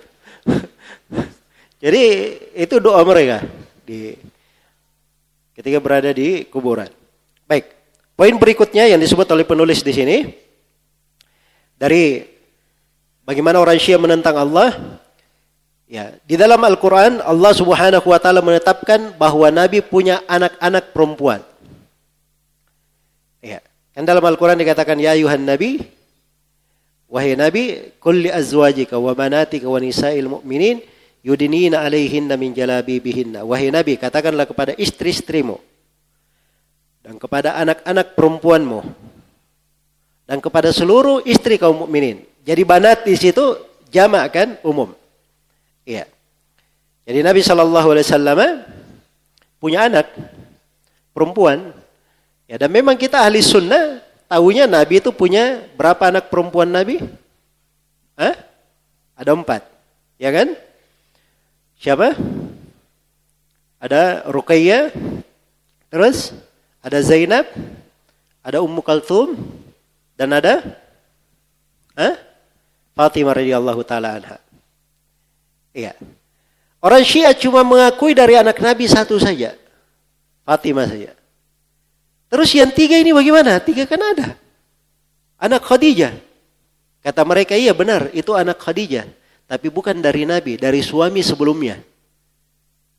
Dari suami sebelumnya. Nah, ini termasuk kedunguannya orang Syiah. Jelas ya? Karena dalam sejarah itu semuanya tahu di dalam sejarah Khadijah radhiyallahu taala anha dinikahi oleh Nabi tidak memiliki anak. Semua anak Nabi itu berasal dari siapa? Dari Khadijah, laki-laki maupun perempuan, kecuali satu Ibrahim berasal dari budak perempuannya, Maria. Jelas ya? Ya. Dan seluruh anak Nabi itu ya, meninggal di masa Nabi masih hidup, kecuali satu. Siapa itu? Fatimah radhiyallahu taala. Putri beliau. Tapi Nabi kabarkan bahwa setelah Nabi meninggal, Fatimah adalah yang paling pertama menyusulnya dari kerabatnya. Dan terbukti memang setelah Nabi meninggal, yang paling pertama meninggal setelah Nabi adalah siapa? Fatimah radhiyallahu taala anha. Baik. Jadi Nabi SAW memiliki empat putri. Ya, ada empat putrinya. Nah, orang Syiah tidak bisa terima tiga ini. Kenapa? Sebab Nabi menikahkan dua putrinya dengan siapa? Utsman bin Affan karena itu digelari Dunurain, dua cahaya. Ya, kan begitu. Sedangkan Umar bin Khattab dinikahkan dengan Ummu Kulthum, kan begitu. Nah, ini tidak bisa di kalangan orang Syiah. Ya. Masa Nabi memuliakan Umar dan Utsman? Kalau begitu ini tiga anak ini bukan anak Nabi. Nah, begitu caranya. Tapi ini kedunguan orang Syiah ya. Dia tidak paham bahwa akan tersingkap kedustaan mereka itu dari sejarah. Apalagi ayat Al-Quran. Ayat Al-Quran bahasanya banat. Ya Nabi ucapkan kepada istri-istrimu dan banatmu. Banat itu jama, putri-putrimu. Bukan cuma satu orang. Nah, itu kalau jama. Itu bahasa dari Al-Quran. Jadi sini kelihatannya bagaimana mereka menentang Allah Subhanahu wa taala di dalam hal tersebut. Baik. Di sini banyak riwayat ya, ada riwayat-riwayat dari orang Syiah terkait dengan anak-anak Nabi yang lain. Berikutnya, ya. Berikutnya dari penentangan orang Syiah terhadap Allah. Allah Subhanahu wa taala dalam Al-Qur'an mensucikan istri-istri Nabi dan memuji mereka dan dijadikan istri Nabi sebagai ahlul baitnya. Dijadikan istri Nabi sebagai ahlul baitnya. Apa ayatnya? Ayatnya di surah Al-Ahzab. Ya, ayat 33. Ya nisa'an nabi lastunna ka ahadim minan nisa. Ya. Ini dari awal ya nisa'an nabi wa istri-istri nabi. Kalian ini tidak seperti siapa pun dari perempuan-perempuan. Kedudukan kalian yang paling tinggi. Kapan paling tinggi? Ya. Ini takaitunna kalau kalian bertakwa. Dan memang mereka adalah perempuan yang paling bertakwa dan memiliki sifat-sifat yang lainnya. Allah puji. Karena itu, istri-istri Nabi adalah perempuan yang paling utama di atas seluruh perempuan di masa mereka. Ketika ayat itu turun. Dan mereka adalah perempuan yang paling baik yang dipilih oleh Allah Subhanahu wa taala untuk nabinya. Nah, di dalam ayat di di akhir ayat disebutkan inna yuridullahu liyudhiba ankumur rijza ahlal bait. Sungguhnya Allah hanya menginginkan untuk menghilangkan najis dari kalian wahai ahlul bait. Wa yatahhirakum tathira dan mensucikan kalian dengan sebenar-benar pensucian. Ini ayat asalnya berlaku untuk istri-istri Nabi. Itu asalnya. Jelas ya? Ya. Tapi orang Syiah berkata, tidak. Ahlul bait Nabi istri-istrinya tidak masuk. Ahlul Bait itu cuma Ali, Fatimah, Al-Hasan dan siapa? Al-Husain serta keturunannya. Cuma itu yang mereka katakan sebagai apa? Ahlul Bait. Dan ini kaum Syiah di sini sudah menyelisihi ayat Al-Quran. Sebab asal ayatnya ini terkait dengan seluruh istri Nabi. Adapun Ali, Fatimah, Al-Hasan, Al-Husain masuk di dalam ayat itu berdasarkan hadis. Jadi ketika ayat ini turun, Nabi Shallallahu Alaihi Wasallam memanggil Ali mengambil Fatimah Al Hasan Al Husain. Beliau hamparkan hamparan lalu beliau dudukkan. Ya. keempatnya lalu dipeluk oleh Nabi Shallallahu Alaihi Wasallam dan beliau berkata ya Allah ini mereka juga dari ahlul baitku. Ya. Jadi mereka masuk ke ahlul bait itu dengan nas hadith. Adapun istri-istri Nabi mereka asalnya yang dituju ini, asalnya yang dimaksud di dalam Al-Quran sebagai apa? Ahlul Bait. Tapi orang Syiah menentang hal ini. Ya. Mereka menganggap bahwa Ahlul Bait itu cuma siapa?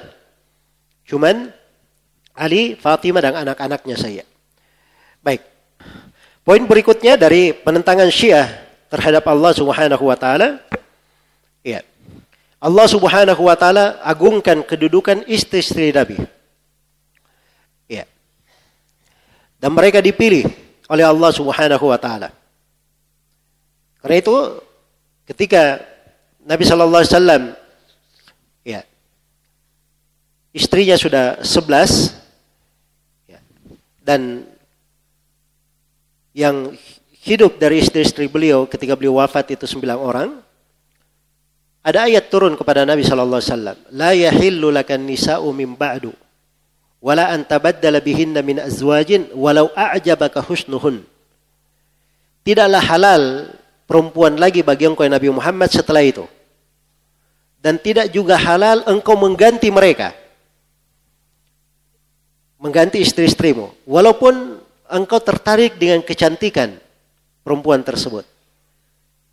Jadi di sini diingatkan kepada Nabi, istri-istrinya yang sudah ada, itu sudah wanita yang dipilih oleh Allah. Perempuan yang sudah dipilih oleh Allah. Diganti pun tidak boleh diganti. Jelas ya? Karena sudah dipilih. Ini ayat termasuk ayat-ayat yang tegas. Yang menunjukkan keutamaan ibu-ibu kita. Istri-istri Nabi Sallallahu Alaihi Wasallam. Dan ini diselisihi oleh kaum Syiah. Ya. Bagi mereka seluruh istri Nabi itu tercela kecuali Khadijah dan Ummu Salamah saja itu tadi. Baik. Iya. Karena itu disebutkan oleh Al-Kishi ucapan Ali bin Abi Thalib katanya Ali bin Abi Thalib berucap tentang Aisyah ya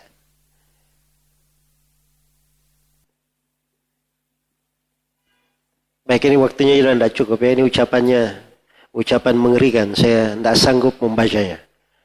Ya. Sangat jelek sekali ucapannya. Baik. Tapi cukup ya dia di dalam buku Al-Kishi dari salah satu bukunya orang Syiah. Assalamualaikum Berikutnya dari penentangan kaum Syiah kepada Allah Subhanahu wa taala Allah berfirman di dalam Al-Quran, Ya ayuhan Nabi, jahilil kuffar wal munafikin. Wahai Nabi, berjihadlah engkau melawan kaum kafir dan kaum munafikin. Ya, ini ayat ditentang oleh kaum Syiah. Jadi Nabi itu berjihad melawan orang kafir dan kaum munafikin. Yang namanya kafir dan kaum munafikin itu diperangi oleh Nabi. Sedangkan orang Syiah mengatakan para sahabat Nabi adalah orang-orang kafir dan munafik. Seluruh sahabat. Kecuali itu tadi enam orang yang mereka berkecualikan. Ya, jelas ya? Jadi artinya di sini bagi orang Syiah Nabi ini belum mengamalkan ayat. Dan tidak benar Nabi itu berjihad melawan kaum munafikin. Sebab di sekitar Nabi semuanya apa? Semuanya kaum munafikin. Ya. Semuanya kaum munafikin. Saking banyaknya kaum munafikin ini, Ali bin Abi Thalib takut dari mereka. Jadi ketika kaum Syiah ditanya, loh, Ali bin Abi Thalib kan pemberani. Ya. Ali bin Abi Thalib kan pemberani. Ya.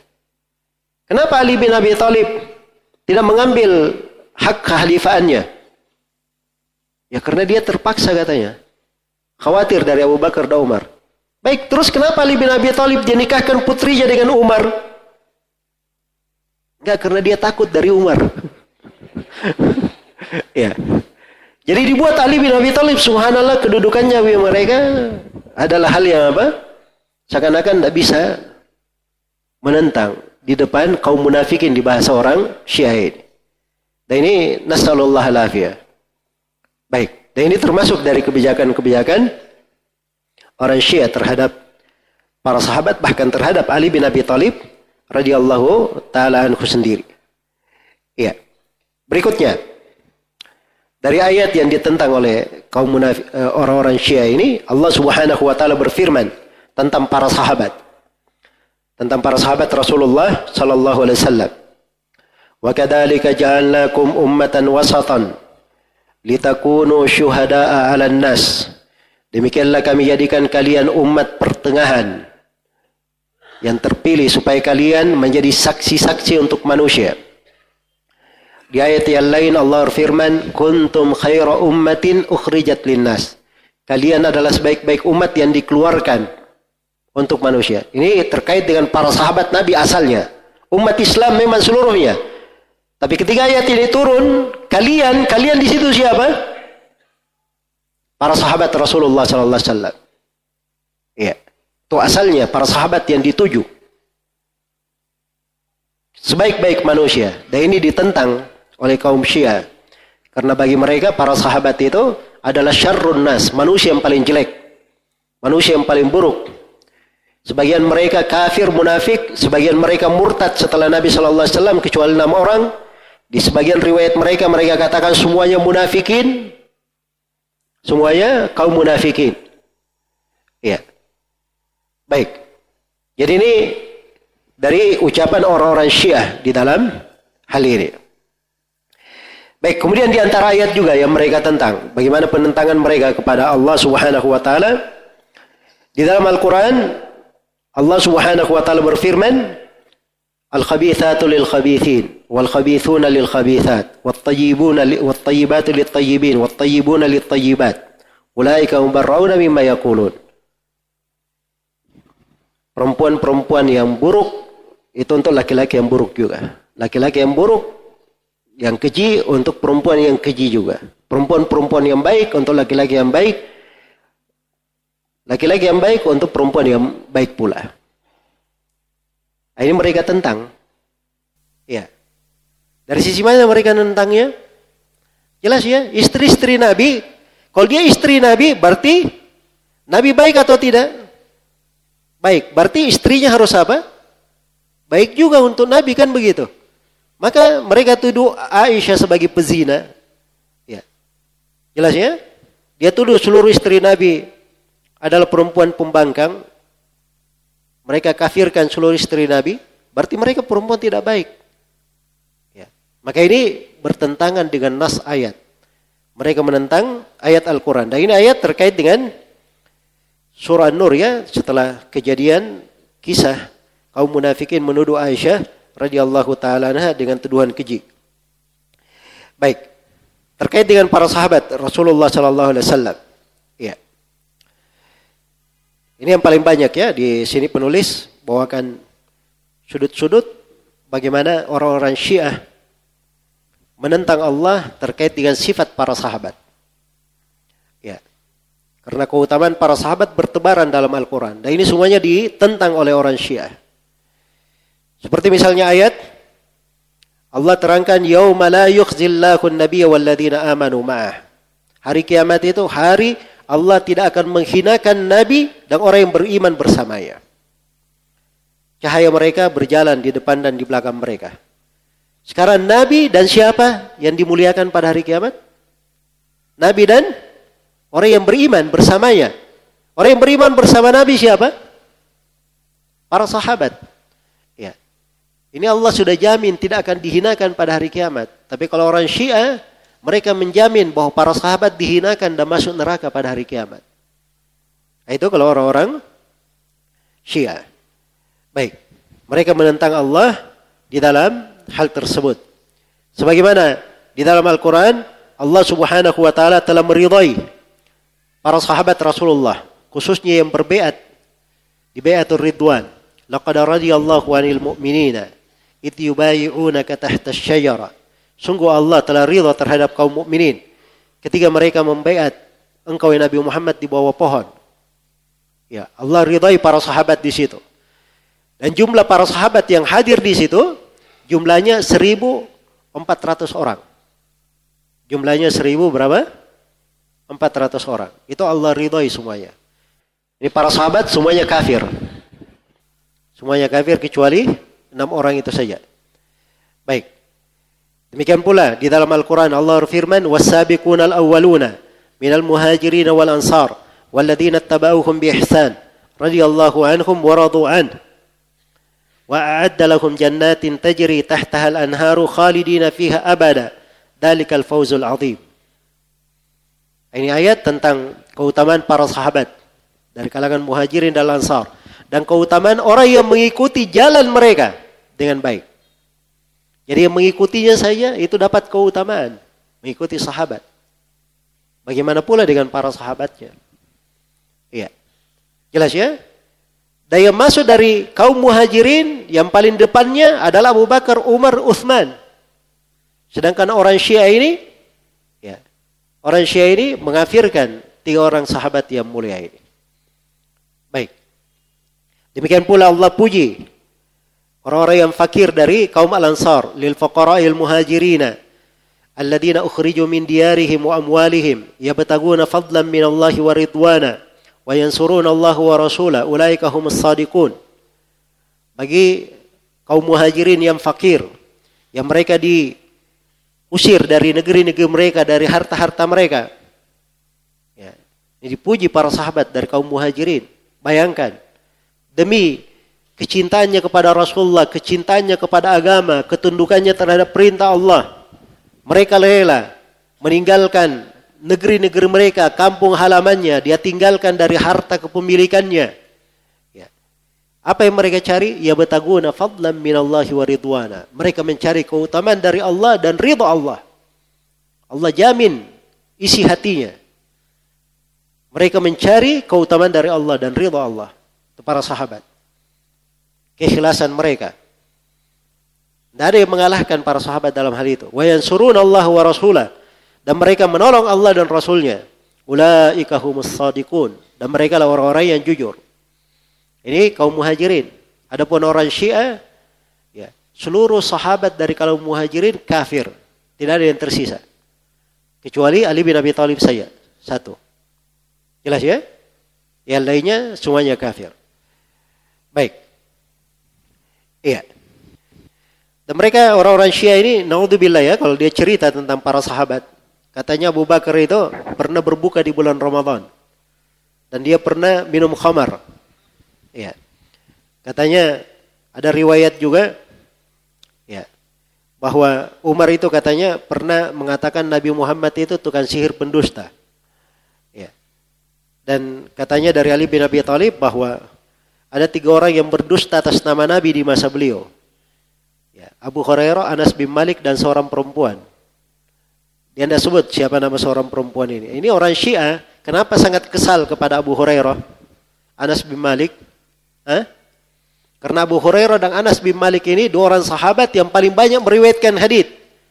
Hadith-hadith yang, yang mereka riwayatkan itu banyak menghancurkan madhabnya orang Syiah.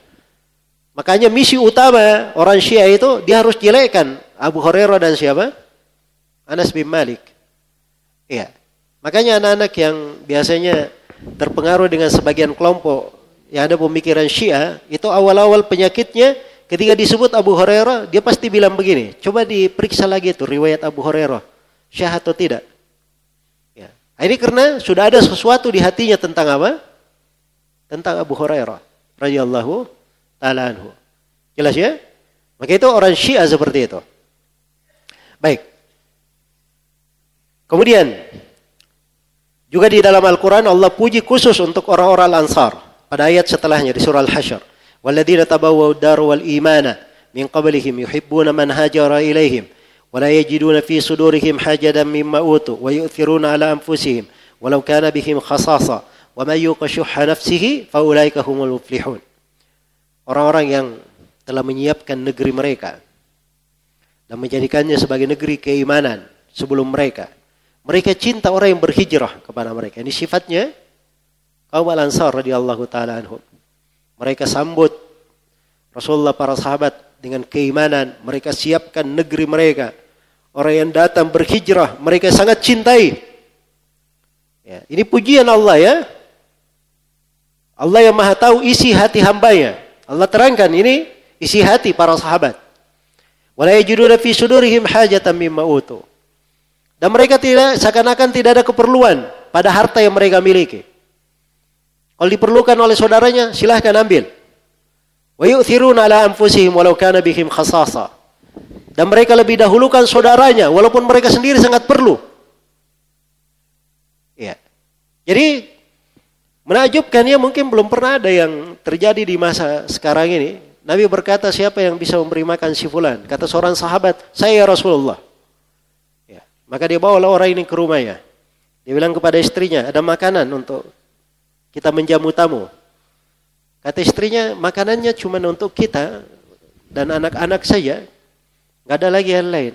Jadi kalau ada tamu ya, kita harus sabar. Nggak makan anak-anak juga.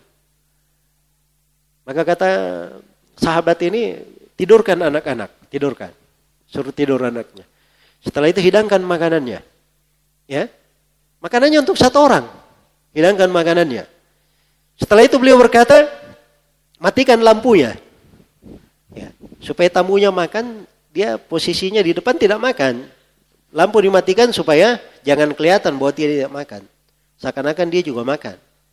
Supaya tidak mengecewakan tamunya. Jelasnya? Mana ada orang yang seperti ini di masa sekarang? Ya, di masa sekarang kita banyak kelebihan pun, wah ini bikin susah saja. Ya. Jelasnya? Ini para sahabat Rasulullah sallallahu alaihi wasallam. Wa may yuqa syuhha nafsihi fa ulaika humul muflihun. Siapa yang menjaga dijauhkan dari kekigiran pada dirinya, mereka inilah orang-orang yang beruntung. Ah, inilah para sahabat Al-Ansar dan mereka ini dicelah seluruhnya oleh orang Syiah. Orang Syiah mengafirkan seluruh sahabat dari Al-Ansar. Ya. Jelas ya? Seluruh sahabat dari Al-Ansar dikafirkan. Maka ini mereka menyelisih Allah di sini kecuali ada enam orang sahabat mereka perkecualikan. Enam orang itu Abu Dar, Ammar, Salman Al Farisi, ya. Kemudian Al Mikdad dan Jabir ibnu Abdullah. Jelas ya? Datang dalam sebagian riwayat disebut Anas bin Malik. Nah, ini orang Syiah sering terbalik-balik ya. Kalau riwayat sebelumnya dia celah Anas bin Malik, berdusta atas nama Nabi. Kalau di riwayat yang ini dia katakan Anas bin Malik itu tidak dikafirkan. Nah, ini sering terbolak-balik juga orang Syiah di situ. Baik. Kemudian dari dari poin yang terakhir mungkin karena waktu kita sudah hampir selesai. Ya. Jadi sejumlah ayat yang beliau bawakan di sini ini terkait dengan keutamaan para sahabat ya. Dan sangat bagus sekali kita perhatikan sebenarnya. Sangat penting kita perhatikan sebab di dalamnya ini terdapat penyebutan tentang keutamaan para sahabat, kemuliaan para sahabat. Ya, dan bagaimana orang-orang Syiah melanggar hal tersebut. Orang-orang Syiah melanggar hal tersebut. Maka ini pembelajaran yang sangat penting agar supaya kita itu cinta kepada Rasulullah Sallallahu Alaihi Wasallam dan para sahabatnya. Iya. Andai kata tidak ada manfaat yang lain kecuali ini, maka itu sudah cukup ya sebagai kebaikan dan manfaat. Cukup sebagai kebaikan dan apa? Kebaikan dan manfaat. Nabi Sallallahu Alaihi Wasallam pernah ditanya, tentang sekelompok orang yang mencintai suatu kaum dan belum berjumpa dengan mereka. Maka Nabi Shallallahu Alaihi Wasallam bersabda, ya, Nabi Shallallahu Alaihi Wasallam bersabda, almaru ma'aman ahabba. Seseorang itu bersama siapa yang dia cintai. Jadi kalau kita banyak membaca tentang keutamaan para sahabat, apalagi dari ayat-ayat Al-Quran, kita baca tafsirnya, ternyata itu pujian terhadap para sahabat dan banyak ayat puluhan ayat. Tapi banyak dari kita kita baca, kadang kita tidak paham. Di situ ada keutamaan para sahabat. Jelas ya? Maka seorang ketika semakin cinta kepada sahabat Nabi Sallallahu Alaihi Wasallam, maka itu akan menumbuhkan kecintaannya yang lebih besar kepada Nabi Muhammad Sallallahu Alaihi Wasallam. Dan kecintaan kepada Nabi Muhammad, kecintaan kepada sahabatnya, ini membuatnya lebih cinta lagi kepada Allah Subhanahu Wa Taala. Dan ini akan membuat dia dikumpulkan bersama Nabi Muhammad dan para sahabatnya di sorga. Almar'u ma'a man ahabba. Seseorang bersama siapa yang dia cintai. Iya. Karena itu siapa yang selalu membela kedudukan para sahabat diharapkan mereka adalah yang paling terdepan menemani Nabi dan para sahabatnya di sorga. Ini keutamaan yang sangat besar. Ya, karena itu para ulama kalau membantah Syiah, mereka itu sangat serius. Iya. Dan mereka sangat bersemangat. Karena memang di belakangnya terdapat manfaat-manfaat yang besar. Di akhir-akhir pembahasan, penulis rahimahullah ta'ala itu menjelaskan tentang siapa yang menjadi wali-wali Allah. Iya.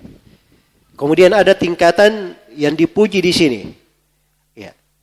Yang paling tingginya tingkatan para nabi, kemudian siddiq, kemudian syuhada, dan orang-orang saleh. Itu berurut disebut dalam Al-Quran. Dan disebutkan wali-wali Allah itu siapa.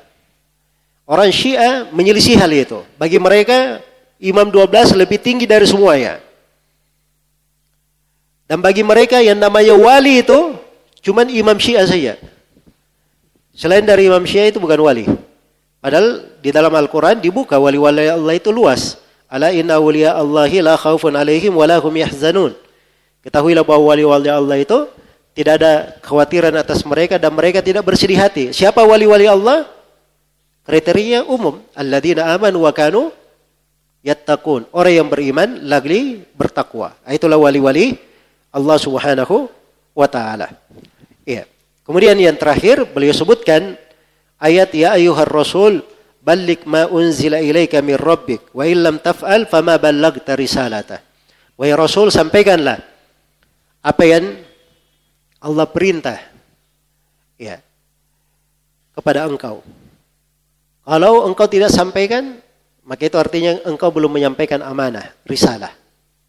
Wallahu ya'simuka minan nas. Dan Allah telah membuat engkau maksum dari manusia, terjaga dari manusia. Ini kata penulis rahimahullah, orang Syiah menyelisih hal ini. Bagi orang Syiah, masih ada perintah-perintah Allah yang belum disampaikan oleh Nabi. Iya. Masih ada yang belum disampaikan. Jangankan hadith biasa. Al-Quran saja bagi orang Syiah, Al-Quran yang kita pegang itu kurang. Ya. Al-Quran yang kita pegang itu apa? Itu kurang. Mereka punya mushaf namanya mushaf Fatimah. Di riwayat mereka yang paling sahih di Usulul Kafi itu disebutkan bahwa di Al-Quran mereka itu ya jumlahnya besarnya tiga kali lipat dari Al-Quran kita. Dan yang paling menariknya tidak ada satu huruf pun di Al-Quran mereka berada di Al-Quran kita. Jelas ya? Nah, ini di riwayat mereka yang paling sahih. Ada riwayat-riwayat lain mereka. Orang Syiah kan biasa kontradiksi. Ya belasan riwayat mereka tentang Al-Quran. Iya. Di dalam hal tersebut. Ya kalau dia katakan Nabi menyampaikan ini Allah belum Nabi itu belum menyampaikan. Dan Nabi itu tidak maksum. Jangankan Nabi, Allah saja tidak maksum bagi orang Syiah. Orang Syiah punya akidah namanya akidah al-bada. Allah itu bisa berubah pikiran. Coba bayangkan Allah bisa berubah pikiran. Jadi katanya harusnya ketetapan imam itu sudah berjalan di tahun 70, Allah berubah pikiran. Nanti di tahun 140 baru terjadi. Ya. Jelas ya? Ini akidah al-bada bagi mereka. Dan ini salah satu keyakinan orang-orang Syiah ada di buku-buku mereka. Dan ini dari kekufuran yang nyata. Baik, wallahu taala alam. Sudah masuk? Hah? Jadi ini mungkin yang bisa saya sampaikan untuk pertemuan di siang hari ini. Dan alhamdulillah hal yang ingin kita tekankan terkait dengan uh, apa namanya Syiah ini inti dari materi saya sudah uh, sampaikan walaupun tidak seluruh poin yang kita terangkan dari penulis rahimahullahu taala tapi sudah bisa menjadi gambaran. Dan juga buku saku yang dibagikan ini, ini termasuk materi penting ya tentang keutamaan, apa namanya tentang uh, penyimpangan orang-orang Syiah. Semoga Allah Subhanahu wa taala memberikan petunjuk kepada kita semua. Ya wallahu taala alam. Baik. Subhanakallahumma bihamdik asyhadu an la ilaha illa anta astaghfiruka wa atubu ilaik walhamdulillahi rabbil alamin. Wassalamualaikum warahmatullahi wabarakatuh.